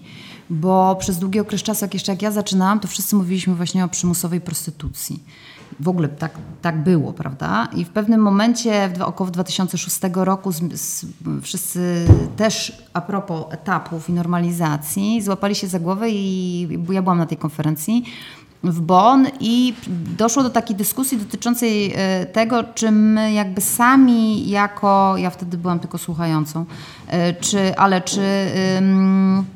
historycy historyczki y, zajmujący się tym tematem sami jakby nie powielają pewnej terminologii.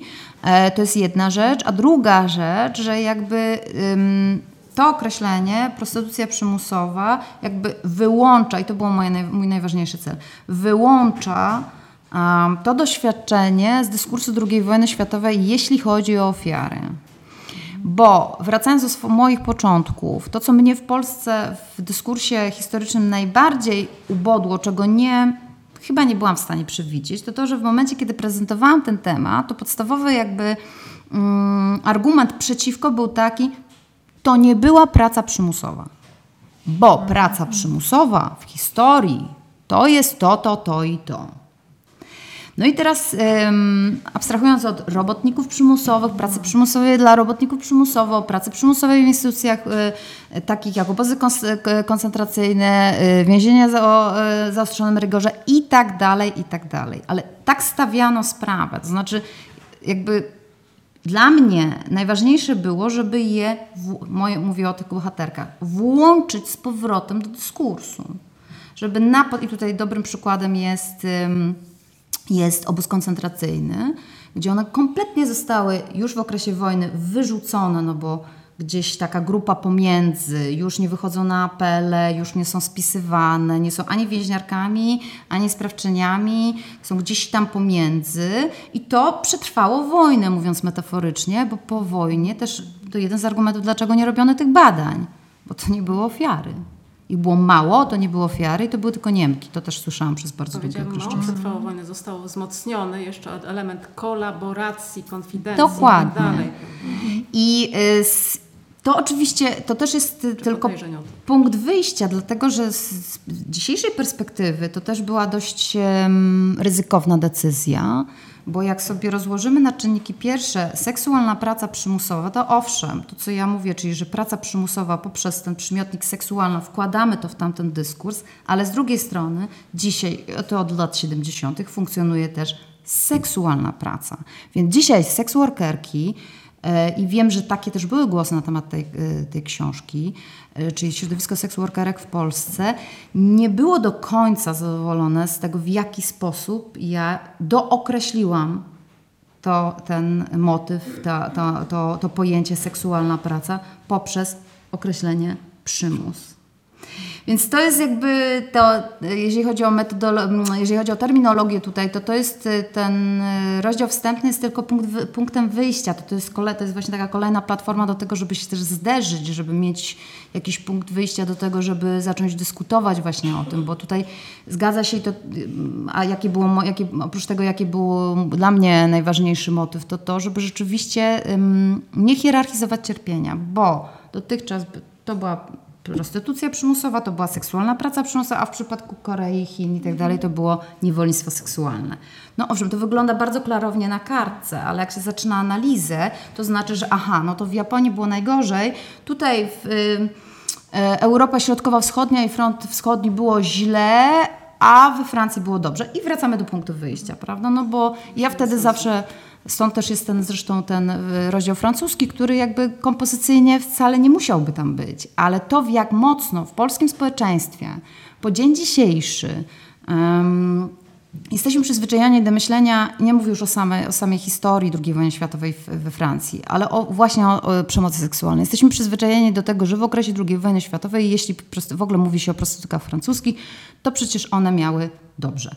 Nic im się nie stało, się zmieniła się tylko i wyłącznie e, narodowość sutenera. I ja w tym momencie mówię, że jeżeli prostytutka em, z 20-letnim stażem, francuska, w 1942 roku odmówiła e, pracy w domu publicznym dla e, Niemców, to przyjeżdżała po nią ciężarówka albo inny pojazd i zabierają albo do Lalande, albo do Jargeau, czyli dwóch obozów przejściowych. I nie wolno jej było e, po prostu wyjść i podjąć decyzji, więc no to jest też taki e, taka moja kolejna cegiełka do tego, żeby pokazać, że, że ta stereotypizacja, jeśli chodzi o przemoc seksualną na bardzo różnych poziomach, e, no tutaj jest czymś, co no co ten dyskurs bardzo zubożyła, no i co, co, też, co też pozwoliła nam jako społeczeństwu wierzyć w te, w te, w te, mm, w te mity, no, bo ten mit o francuskach jest bardzo podobny do tego o pociągach rozrywkowych, tylko ten o pociągach rozrywkowych jest po prostu bardziej filmowy. Jasne. Cała ma- masa jeszcze wątków, których nie poruszyłyśmy, ale trzeba oddać głos audytorium. Bardzo proszę o pytania. Strażników dyskursu o ewentualne odpowiedzi. Dziękuję za fascynujące. Tomasz Kitliński. Y, Dziękuję za fascynujące spotkanie metodologiczne dla całej humanistyki czy posthumanistyki. Ale ja mam pytanie lubelskie, ponieważ Joasiu jesteś jedyną znawczynią mężczyzn z różowymi trójkątami na Majdanku. Czy mogłabyś parę słów o tym powiedzieć? Ja myślałam, że powie, zapytasz mnie bardziej o, bo tego też w tej książce nie ma, bo ja już też y, psychicznie nie dałam rady, y, bo tu jej brakuje Lubliny. Ja sobie zdaję z tego sprawę. Y, Jestem drugi raz w Lublinie rozmowie o tej książce. Tu jej brakuje. ym, brakuje po prostu kwerendy, którą zrealizowałam, ale nie wprowadziłam całości do tej książki i to jest też do zrobienia. Paradoksalnie w Lublinie zachowało się naprawdę sporo akt. E, I to jest głównie oczywiście ten, mówię o Archiwum Państwowym e, w Lublinie. E, Więc na przykład, jeśli chodzi o takie badania, to o czym piszę o badaniach wenerycznych dwa razy w tygodniu, to tutaj mamy pełne listy. Jest tych nazwisk masa. Wyprzedzając pytanie, gdzie był dom publiczny, na Zamojskie 4, między innymi tam był dom publiczny. Ich było kilka. Ale y, odpowiadając na Twoje pytanie, to jest rzeczywiście coś, co jest jeszcze do zrobienia. To są jakieś takie moje plany na e, przyszłość. Y, Grupa kompletnie zapomniana i wyparta z polskiego dyskursu, czyli właśnie e, różowe trójkąty. E, Wspominałaś na samym początku o mężczyznach z różowym trójkątem, to jest 2016 rok. I to jest pierwsze świadectwo, które kiedykolwiek powstało takiego yy, więźnia, wydane prawie pół wieku w, po, yy, w Polsce, pół wieku po premierze w Polsce. I rzeczywiście ci więźniowie byli kierowani do kilku obozów na terenie dzisiejszej Polski, między innymi oczywiście y, Auschwitz I, Auschwitz-Monowice, Stutthof, Gross-Rosen, KL Warszał i Majdanek. I na dzień dzisiejszy wiemy, że prawdopodobnie, e, na, że na pewno było to, była to liczba 40 więźniów, głównie pochodzenia niemieckiego. E, Jeżeli chodzi o współczynnik śmiertelności, to jest 79%. E, ale to jest dopiero początek badań i to jest jakby kwerenda, którą już tu obiecałam, że muszę dokończyć w czerwcu. Że to oczywiście nie jest na tyle, na ile mam, jest rozpoznany ten zbiór przeze mnie, bo te dane pochodzą od Rainera Hofschilda, który jest takim badaczem niemieckim, jeśli chodzi o Rosa Winkel, który zajmuje się przede wszystkim katalogowaniem. Po prostu ma Y, wielką tabelkę Excelu, w której ma mm, wszystkich więźniów z różowym trójkątem. Wszyscy badacze zajmujący się tym, y, tym zjawiskiem, tymi więźniami po prostu są z nim w kontakcie i wysyłają mu coraz nowe rekordy. I ta lista, ja stąd wiem też dokładnie ile było tych więźniów w, w kompleksie obozowym Auschwitz-Birkenau, Monowic i tak dalej, i tak dalej. Ale to jest, jeszcze, to jest jeszcze rzeczywiście temat do skończenia i to jest też y, temat na, na kolejną publikację. Ja mam dwa Przepraszam, Ja mam dwa pytania. Pierwsze będzie dotyczyło metod rekrutacji kobiet do pracy, e, a drugie pytanie metod selekcji. Czy było tak, że na przykład kobiety z niższą atrakcyjnością fizyczną nie były brane do pracy? Dziękuję. To zacznę od drugiego pytania. To, co jest jakby podstawą, jeśli chodzi o to zjawisko, to jest podział na teorię i praktykę. W teorii e, przy e, selekcji decydowały dwie kwestie, trzy kwestie. Wiek, zdrowie, i tutaj chodzi o choroby weneryczne i choroby skóry. I trzecia rzecz, e, wygląd zewnętrzny. Ale w od początku 1942 ro, 42 roku w Warszawie, która była takim miejscem, gdzie um, zarówno rekrutowano, jak i selekcjonowano praktycznie dzień w dzień, ta ostatnia kwestia związana z wyglądem fizycznym nie miała żadnego znaczenia. Na samym początku jeszcze e, też to, co było istotne, to oczywiście, że tą pierwszą grupą, która była narażona na e, rekrutację, były kobiety, które miały e, doświadczenia prostytucyjne wcześniej, czyli były zapisane Mm, były doku- była, po prostu y, zachowała się ich dokumentacja z tego okresu przedwojennego, żeby miały doświadczenia prostytucyjne. To mogły być pojedyncze, pojedyncze sytuacje i to jest doświadczenie Anny, o której mówiłam tutaj e, z Krakowa, która rzeczywiście miała epizod prostytucyjny w okresie, w latach 30. Epizod. Została złapana w podejrzanej sytuacji, tak to nazwijmy. Mm, I y, z tego powodu musiała się regularnie badać y, na występowanie chorób wenerycznych. Pewnego dnia, wychodząc z takiej stacji wenerycznej w Krakowie, po prostu została zabrana e, siłą do Płaszowa i umieszczona na kilkanaście miesięcy w domu publicznym dla e, niemieckiej służby pomocniczej SS w Płaszowie. Jeżeli chodzi o rekrutację, to najczęstszą, e, najczęstszym Poniekąd trochę już odpowiedziałam, mówiąc o, tej, o, o, o kwestii związanej z kobietami, y, które tak zwanymi zawodowymi prostytutkami, ale druga kwestia, która była dość istotna, to były łapanki uliczne. I tutaj mm, to była wolna Amerykanka. Każdy, dlatego to jest y, poniekąd nasza historia, bo do tej ciężarówki mogła trafić, mógł trafić każdy. I czy to była. Mm, ja mam historię na przykład kobiety, która e, trafiła do takiej łapanki tylko i wyłącznie dlatego, że po prostu mieszkała w złym miejscu. Mm, tutaj jakby działał przypadek. Nie miało to żadnego znaczenia. Po prostu przychodziło, przychodził raport, że zapotrzebowanie na front wschodni to jest 200-300 kobiet i trzeba było to wypełnić. W związku z tym zabierano kogo, ko, ktoś, kogo, kogokolwiek, kto się napatoczył.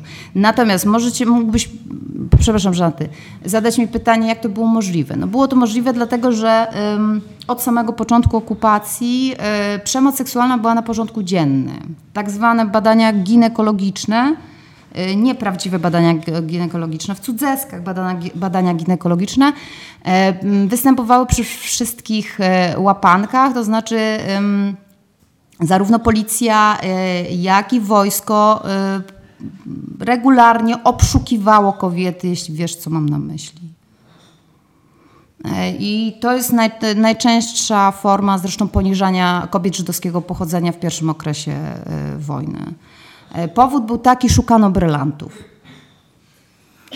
Więc to jest też pewna, pewien sposób przyzwyczajania społeczeństwa do tego, na co jest narażone i kobiety, na, co- na co jest narażona. I to jest coś, co, co też o czym zapominamy. No i kolejna rzecz, y, jeżeli chodzi o zawodowe prostytutki, to mm, czy też kobiety podejrzane o bycie zawodową prostytutką, to jest w e, jakby grupowanie je w zamkniętych rewirach miasta. Czyli e, ja, tego nie ma w tej książce, powinno być albo ja już nie pamiętam, czy jest. E, czyli jakby takim pierwszym motywem przed w ogóle umieszczeniem w takim, e, w takim domu publicznym była, były dyrektywy, które ograniczały ich możliwości przebywania na określonych terenach, na określonych ulicach, w określonych kwartałach miast itd. itd. Czyli jeżeli kobieta w Krakowie mieszkała e, w, na jednej, na ulicy Świętej Anny, odchodzącej od rynku i miała tam mieszkanie, a miała wcześniej epizod prostytucyjny, to miała 14 dni na opuszczenie tego mieszkania i przeprowadzenie się do innego kwartału. No to są takie mechanizmy, które znamy też z, z w ogóle z codzienności okupacyjnej, prawda? Które też do bardzo ciekawych, do innych grup prowadzą.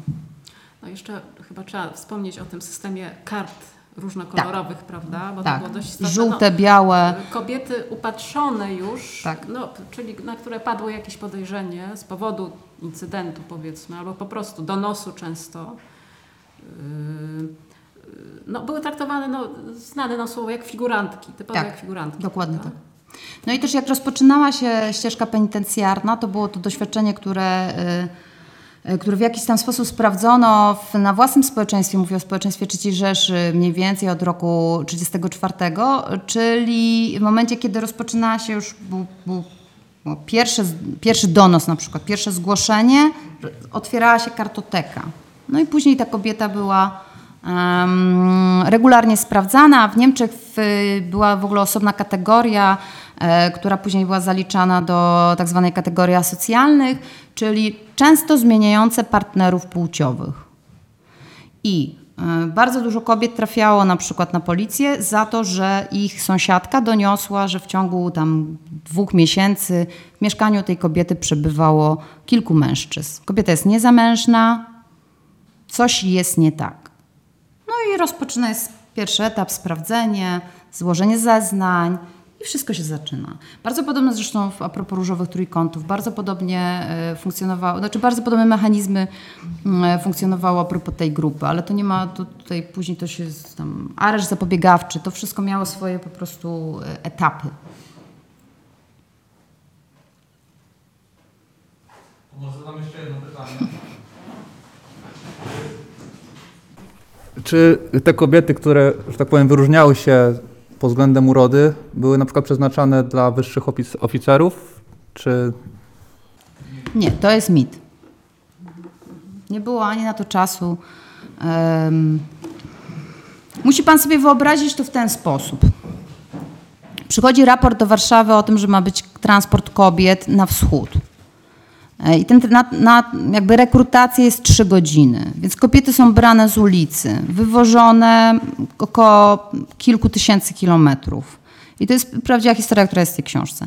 I po dwóch dniach przychodzi zwrotny raport już stamtąd, po kilku dniach przychodzi zwrotny raport już stamtąd, że bardzo dziękują za kontyngent, tylko że y, rekrutacja została zrobiona tak szybko, że te kobiety nie mają nic. Nie mają bielizny, mają tylko to, co miały, w czym wyszły. Torebki, buty i nic więcej. I to zresztą o czym Joanna mówiła. To był system, bo to miał być biznes. To był, te kobiety traktowano jak towar. Tam nikt nie pisał, że potrzebuje 200 kobiet. Potrzebowano 200 towaru, 200 rzeczy. I tak samo było w każdym. To, o czym Pan mówi, o co Pan mnie pyta, to jest właśnie okres powojenny. To jest pewne nasycenie tematu no, dyskursem bardziej fantazyjnym, mitologicznym. No, jak się ogląda Elizę Wilczycę SS, to ona ma przepiękne loki, przepiękną figurę i pomalowane usta.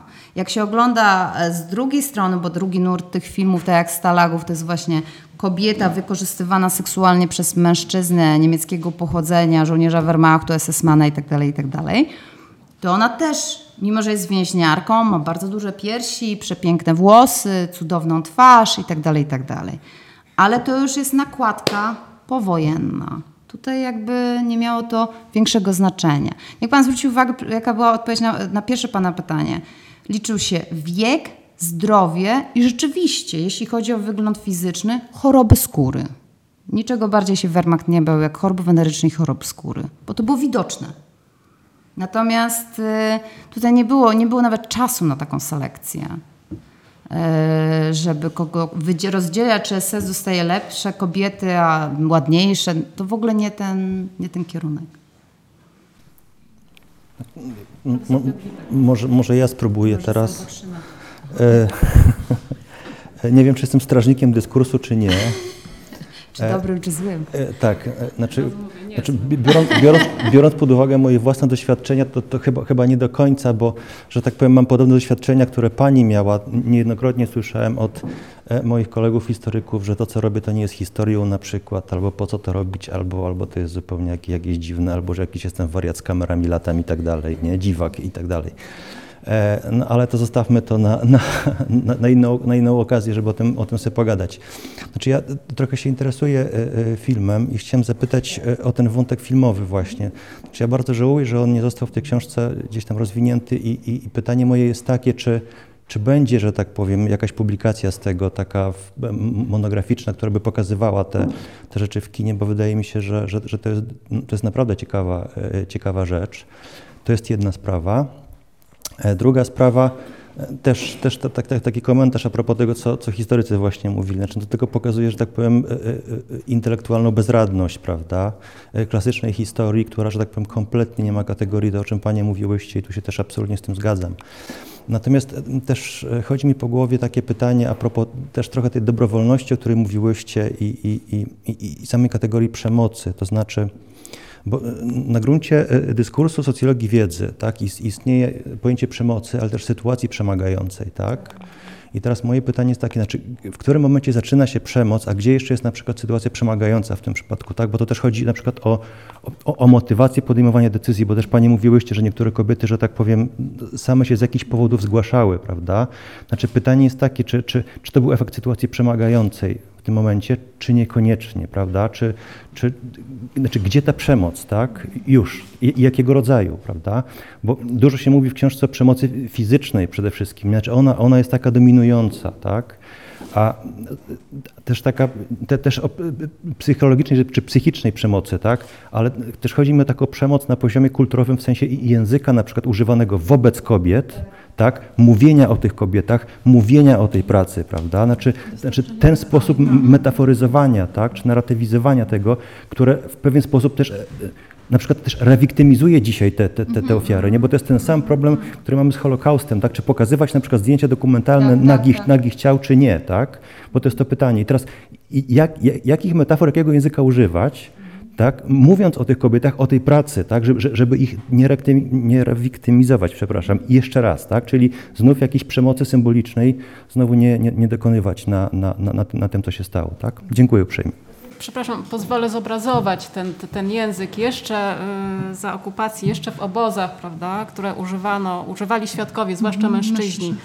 No, kolaborantki horyzontalne, nie wiem, to chyba już powojenne jest Tak, określenie, tak, tak. prawda? Ale tak, elementy, y, więźniarki asocjalne, w ten sposób je odróżniano, zakręty, no i te grubsze słowa, których nie będę tu cytować, rzecz jasna, prawda?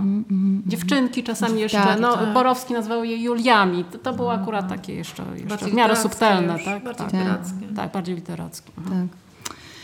Y, No i w ogóle zestaw, zestawił je zestawił je później w, u nas w Auschwitzu z tymi kobietami z bloku 10, czyli królikami doświadczalnymi. Myślę, że to bardzo ustawiło w ogóle dyskurs też, nie? że to jest właśnie czarne, białe. Nie? To bardzo takie binarne też określenie. Myślę, że to ogromnie wpłynęło na to, jak, jeśli chodzi o obóz, jak one są odbierane, że tutaj no bo to jest ta historia, wracając znowu do, do pewnej fantazji, że to jest ta historia, że tutaj na pierwszym piętrze przy wejściu do obozu w tiulach różowych siedzą wyperfumowane i tutaj inwektywa, a za, za kilkoma zakrętami jest ktoś inny. No i tu jest Więc zwróćcie na to uwagę. Z jednej strony przyjemność, z drugiej strony cierpienie.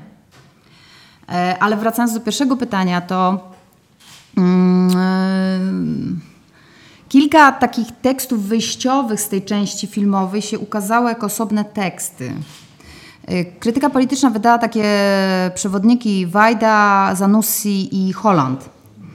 I te teksty, które tam są, to były takie powiedzmy pigułki, z których ja rozszerzałam to, bo, bo i Mm, Wajda i Zanussi i Holland jakoś tam mierzyli się z tymi tematami, więc ja rzeczywiście kino polskie zbudowałam na nich, co jest bardzo wsteczne, ale e, uważałam, że to jest, e, że jest potrzeba, żeby e, cała ta kinematografia stoi na, na, na mistrzach, więc jakby tutaj powolutku etapami trzeba.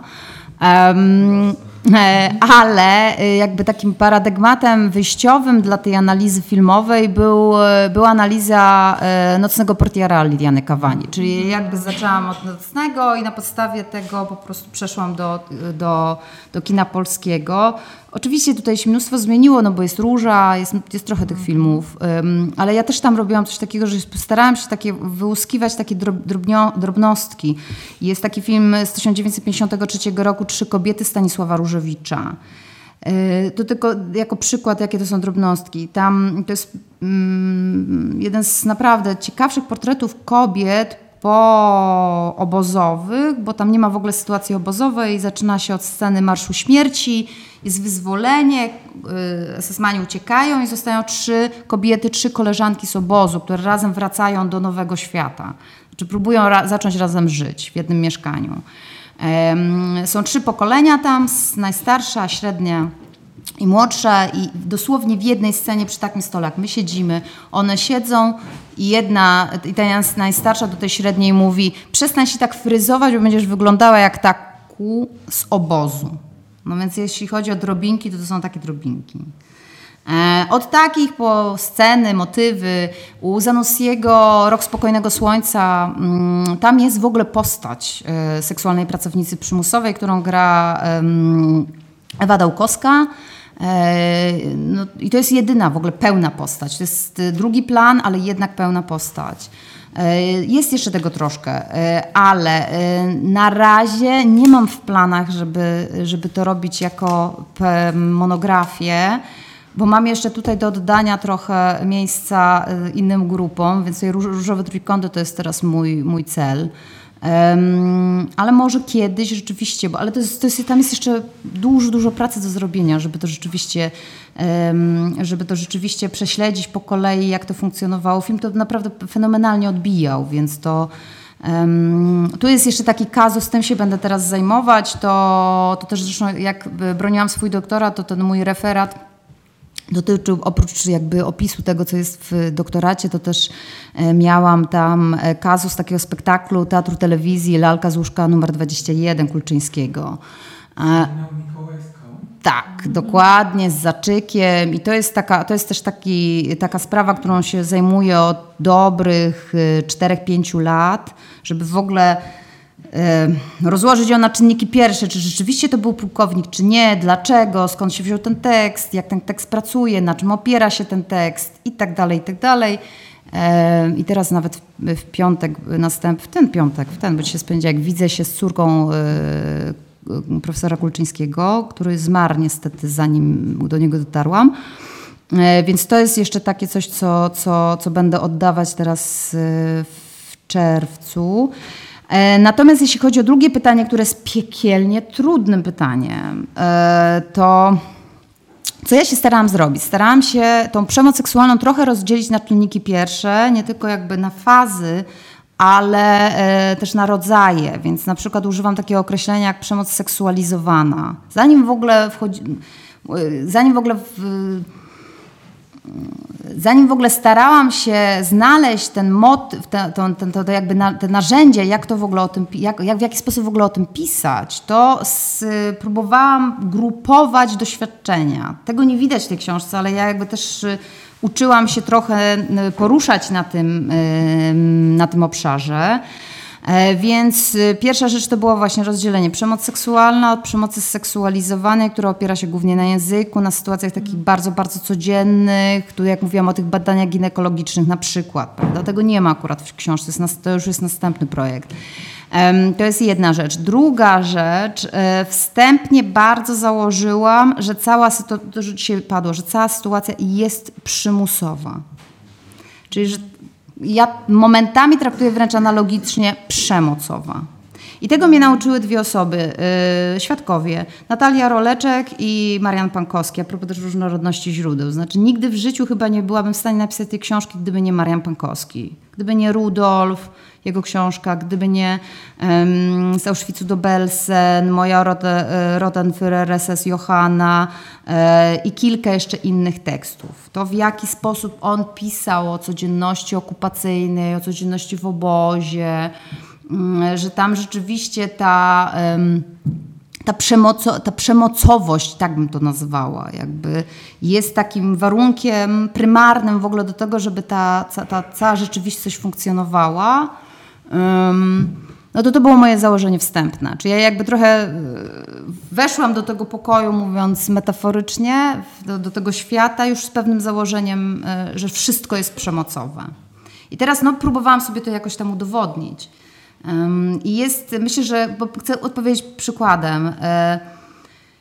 Jest taka historia w tej książce kobiety, to jest Kraków, Przemyska 3, kobiety, która w pewnym momencie zwraca się do Feliksa Topolskiego, który był kimś w rodzaju opiekuna e, tego, to, to jego zresztą powojenny proces opisuje w tej książce, zwraca się z prośbą o pomoc, bo ma być wywieziona, nikt nie wie gdzie.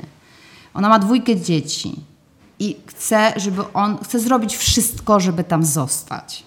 No i to jest taka problematyczna sytuacja, tak? Znaczy jest w stanie po prostu, błaga go, żeby, no i rzeczywiście to się udaje, Yy, bo tam paradoksalnie jest bezpieczniej niż gdzie indziej. No i tutaj to są te stopnie, um, stopnie niebezpieczeństwa, to jest na takiej zasadzie, nie? Więc wyjściowo założyłam, że to jest bardzo przemocowa sytuacja. I też Kraków był dla mnie tutaj e, takim punktem wyjścia mocno, ponieważ e, jedne z pierwszych akt, które czytałam a propos takiej atmosfery mm, tego, tej jesieni zimy przede wszystkim 1939 roku, to były właśnie akta z Krakowa, e, raporty podoficera, że sytuacja jest tak zła, jeśli chodzi o e, prostytucję, że muszą natychmiast otwierać następne instytucje, na, następne domy publiczne, dlatego że wracając plantami do domu, on, y, parafrazuje ten cytat, ale krzaki aż się trzęsą. No i to jest, jakby to mi pokazało też na tyle, na ile w ogóle mogę jako historyczka tak mówić, nie? Ale, ale pokazało mi, w jakiej, jaka to była atmosfera. Wiem, że to jest taki malusz, maleńka odpowiedź, ale na tyle nie mogłam. Może się jeszcze, że tak powiem, umówimy na jakieś seminarium kolejne, tak? Poświęcone na przykład, na przykład ty, tylko filmowi, tak? Albo jakiemuś takiemu wątkowi, żeby go, że tak powiem, pogłębić Tak, i, tak, i tak. poszerzyć trochę. Także Nie no, film to jest... bardzo, e, bardzo, bardzo chętnie bym, bym w czymś takim partycypował też. Tak, I, tu nie ma w ogóle, bo ja- jakby oczywiście, że z doktoratu to jest wycięty cały ten rozdział metodologiczny, ale ja jakby też miałam problem, znaczy to było bardzo problematyczne dla sporej liczby osób, a mówię o historykach, bo jakby na poziomie tym filmowym ja korzystam z Rosenstone'a, który mówi, że film fabularny jest źródłem historycznym. Więcej historiografią nawet. Dokładnie. I to było nie do zaakceptowania. Coś wiem na ten temat, proszę nie wierzyć. No, więc to jakby metodologicznie to on mnie prowadzi, nie? To jest to... No. Proszę Państwa.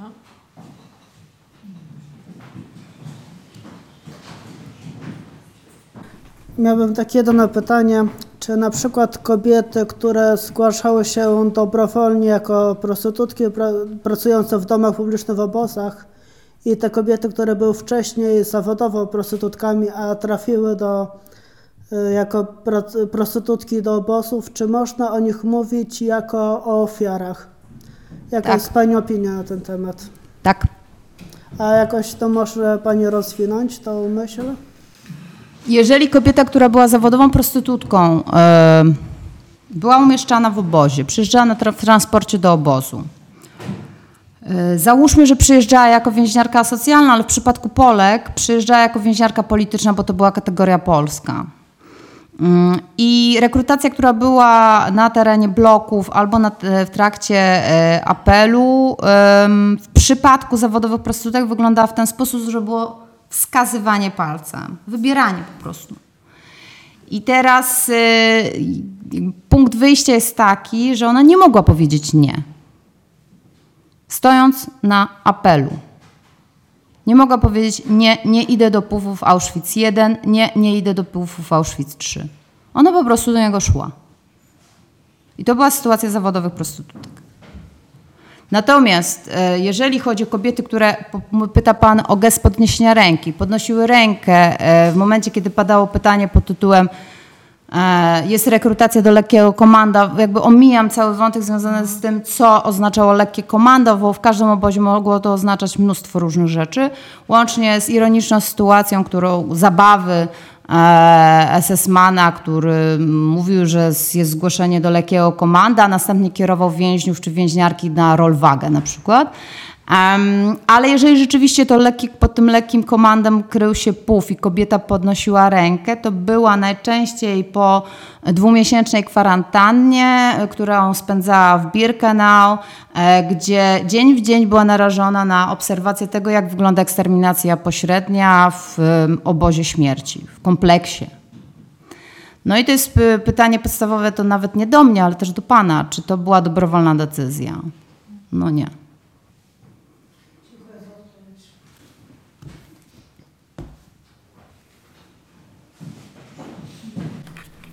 Ja chciałem zapytać o taką kwestię, czy e, w Pani badaniach pojawiła się w ogóle m, ta grupa Polek robotnic przymusowych, czy, czy te osoby też były e, ofiarami przemocy seksualnej już na terenie III Rzeszy? I drugie, jeszcze krótkie pytanie. Niestety nie, nie miałem jeszcze okazji zapoznać się z książką, więc być może tam odpowiedzi się kryją, ale czy zetknęła się Pani też z przypadkami, myślę tu głównie o kobietach, służąc, służą, pracujących w domach publicznych yy, tych frontowych, czy, czy zetknęła się Pani z przypadkami takiej bezpośredniej przemocy fizycznej wobec nich? No bo w głowach żołnierzy dzieją się różne rzeczy i czy one padały ofiarą na przykład pobić, morderstw być może? Dziękuję. Tak, jak najbardziej, ta, od, też od drugiego zacznę, jak najbardziej ta przemoc fizyczna, te akty we wszystkich, we wszystkich e, instytucjach przymusowego nierządu, we wszystkich domach publicznych to miało miejsce, w domach publicznych, w obozach koncentracyjnych również, e, bo to były domy publiczne dla więźniów, to jest też taka podstawowa rzecz, którą, której tutaj e, nie powiedziałyśmy, że w, jak mówi Auschwitz 1, Auschwitz 3, to mówi o domach publicznych dla więźniów, w których pracowały przymusowo więźniarki. E, Ale we wszystkich tych instytucjach dochodziło do takich e, ataków. E, Z morderstwami się nie spotkałam. Mm, Wracając do tego, o czym mówiliśmy wcześniej, no to była jednak własność Rzeszy, w związku z tym tutaj nie można było. Natomiast to, co zaznaczam zawsze, że w przypadku domu publicznego dla Wehrmachtu, SS i policji był przymus użycia środka antykoncepcyjnego w postaci prezerwatywy, ale e, trzeba pamiętać o tym, że w momencie, kiedy drzwi zamykały się za mężczyzną, który wchodził do takiego pokoju, no nikt go w środku nie kontrolował. Więc on mógł z tą kobietą zrobić po prostu wszystko, co chciał. Jeśli, został, jeśli wychodził i po jakimś czasie z, stwierdzano u niego chorobą, chorobę weneryczną, karana była ona, a nie on. Bez względu na to, kto był, jakby, kto, kto zaraził, prawda? A jeżeli chodzi o pierwsze pytanie, to y, tak i nie, bo jest tutaj e, fragment, jest tutaj spora część o domach publicznych dla robotników przymusowych i tam są kobiety, które były robotnicami przymusowymi albo zostały zwerbowane do robót przymusowych, a następnie zwerbowane do domów publicznych dla robotników przymusowych, ale nie ma to, o co Pan pyta, jeśli dobrze rozumiem, Czyli nie ma takiej przemocy z- seksualnej codziennej czy seksualizowanej codziennej, na które były narażone kobiety polskiego pochodzenia, które były robotnicami przymusowymi. Tak? Gdzieś tam jakieś odpryski, owszem, ale to tutaj tego wątku jeden do jeden zanalizowanego nie ma. Więc to, to jest jeszcze coś, co, co tutaj się nie pojawia. Proszę Państwa, no, mam przykry obowiązek. Tak, bardzo bardzo bardzo, chętnie bym y, kontynuowała, ale niestety Jana Ostrowska ma autobus za, za 20 Bus. minut, bus za 20 minut i musimy niestety kończyć. No jeszcze krótko powiem, że całej masy ważnych wątków, y, proszę jeszcze o chwilę uwagi, nie poruszyliśmy tu między innymi o tym, że ten system przymusowej prostytucji był formą kontroli ludności cywilnej w krajach op- okupowanych y, przede wszystkim. Y, Nie powiedzieliśmy sobie o niezmiernie ważnym wątku powojennych samosądów, wręcz symbolicznych samosądów, które polegały na goleniu czy strzyżeniu głów, chłoście i kto je odprawiał. A by- byli to, były to często osoby, byli to partyzanci niekiedy, czy osoby, które mieli wiele, miały wiele do ukrycia ze swojej strony i w ten sposób z, chcia, chciały dać świadectwo wzmożonego patriotyzmu, żeby ukryć swoje często zbrodnie, prawda? No i jeszcze... tak jest, tak jest. No i jeszcze mnóstwo innych wątków. Ja myślę, że Joanna Ostrowska będzie otwarta na, na korespondencję też, oczywiście. prawda? Szczególnie ze studentami i y, ja bym chciała zakończyć może w ten sposób. Jest u Kestlera w Ciemności w Południe taka bardzo symboliczna scena, mm, gdzie mamy, można sobie zwizualizować, cmentarz przegranych czy pokonanych i napis łaciński na tym cmentarzu, na bramie tego cmentarza, dormir, to znaczy spać. Na tych kobietach, na tych ofiarach jeszcze za ich życia umieszczono napis tacento, macie czy mają milczeć. Ale historycy nie mogą na to pozwolić i nie dajmy sobie wmówić bzdury cynicznej, że to zwycięzcy piszą historię, to historycy pis- piszą historię. No i z tą trudną prawdą trzeba się zmierzyć, a to jest bardzo dobry pretekst tego typu, tego typu temat. Ja myślę, że to rzecz jasna jest, y, ta książka jest dużo, czy czymś, du, du, no, jest, jest czymś więcej rzecz, y, niż, niż y, rekonstrukcja, czy, czy rekonstrukcja mikrobiografii. Jest nawet więcej, czymś więcej niż przyczynek do problemu, czy do tej tematyki, prawda? Moim zdaniem ot, otwiera pewien dyskurs, ale na pewno daje także pewien wzorzec, w jaki sposób ten temat trzeba poruszać, można poruszać. Y, W paradygmatach, w których my się poruszamy w Polsce, w historii społeczno-politycznej, modelu antropologiczno-strukturalnym, powiedzmy, prawda? No można tu jeszcze oczywiście w mikro, mikrohistorii i historii kobiet. Dziękuję Państwu za uwagę. Dziękuję Jeszcze- ślicznie. i Dziękuję Dziękuję bardzo.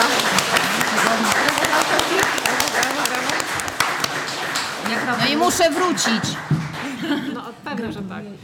Dziękuję bardzo, bardzo. Do Sensiusa historię pisze recenzję. Także.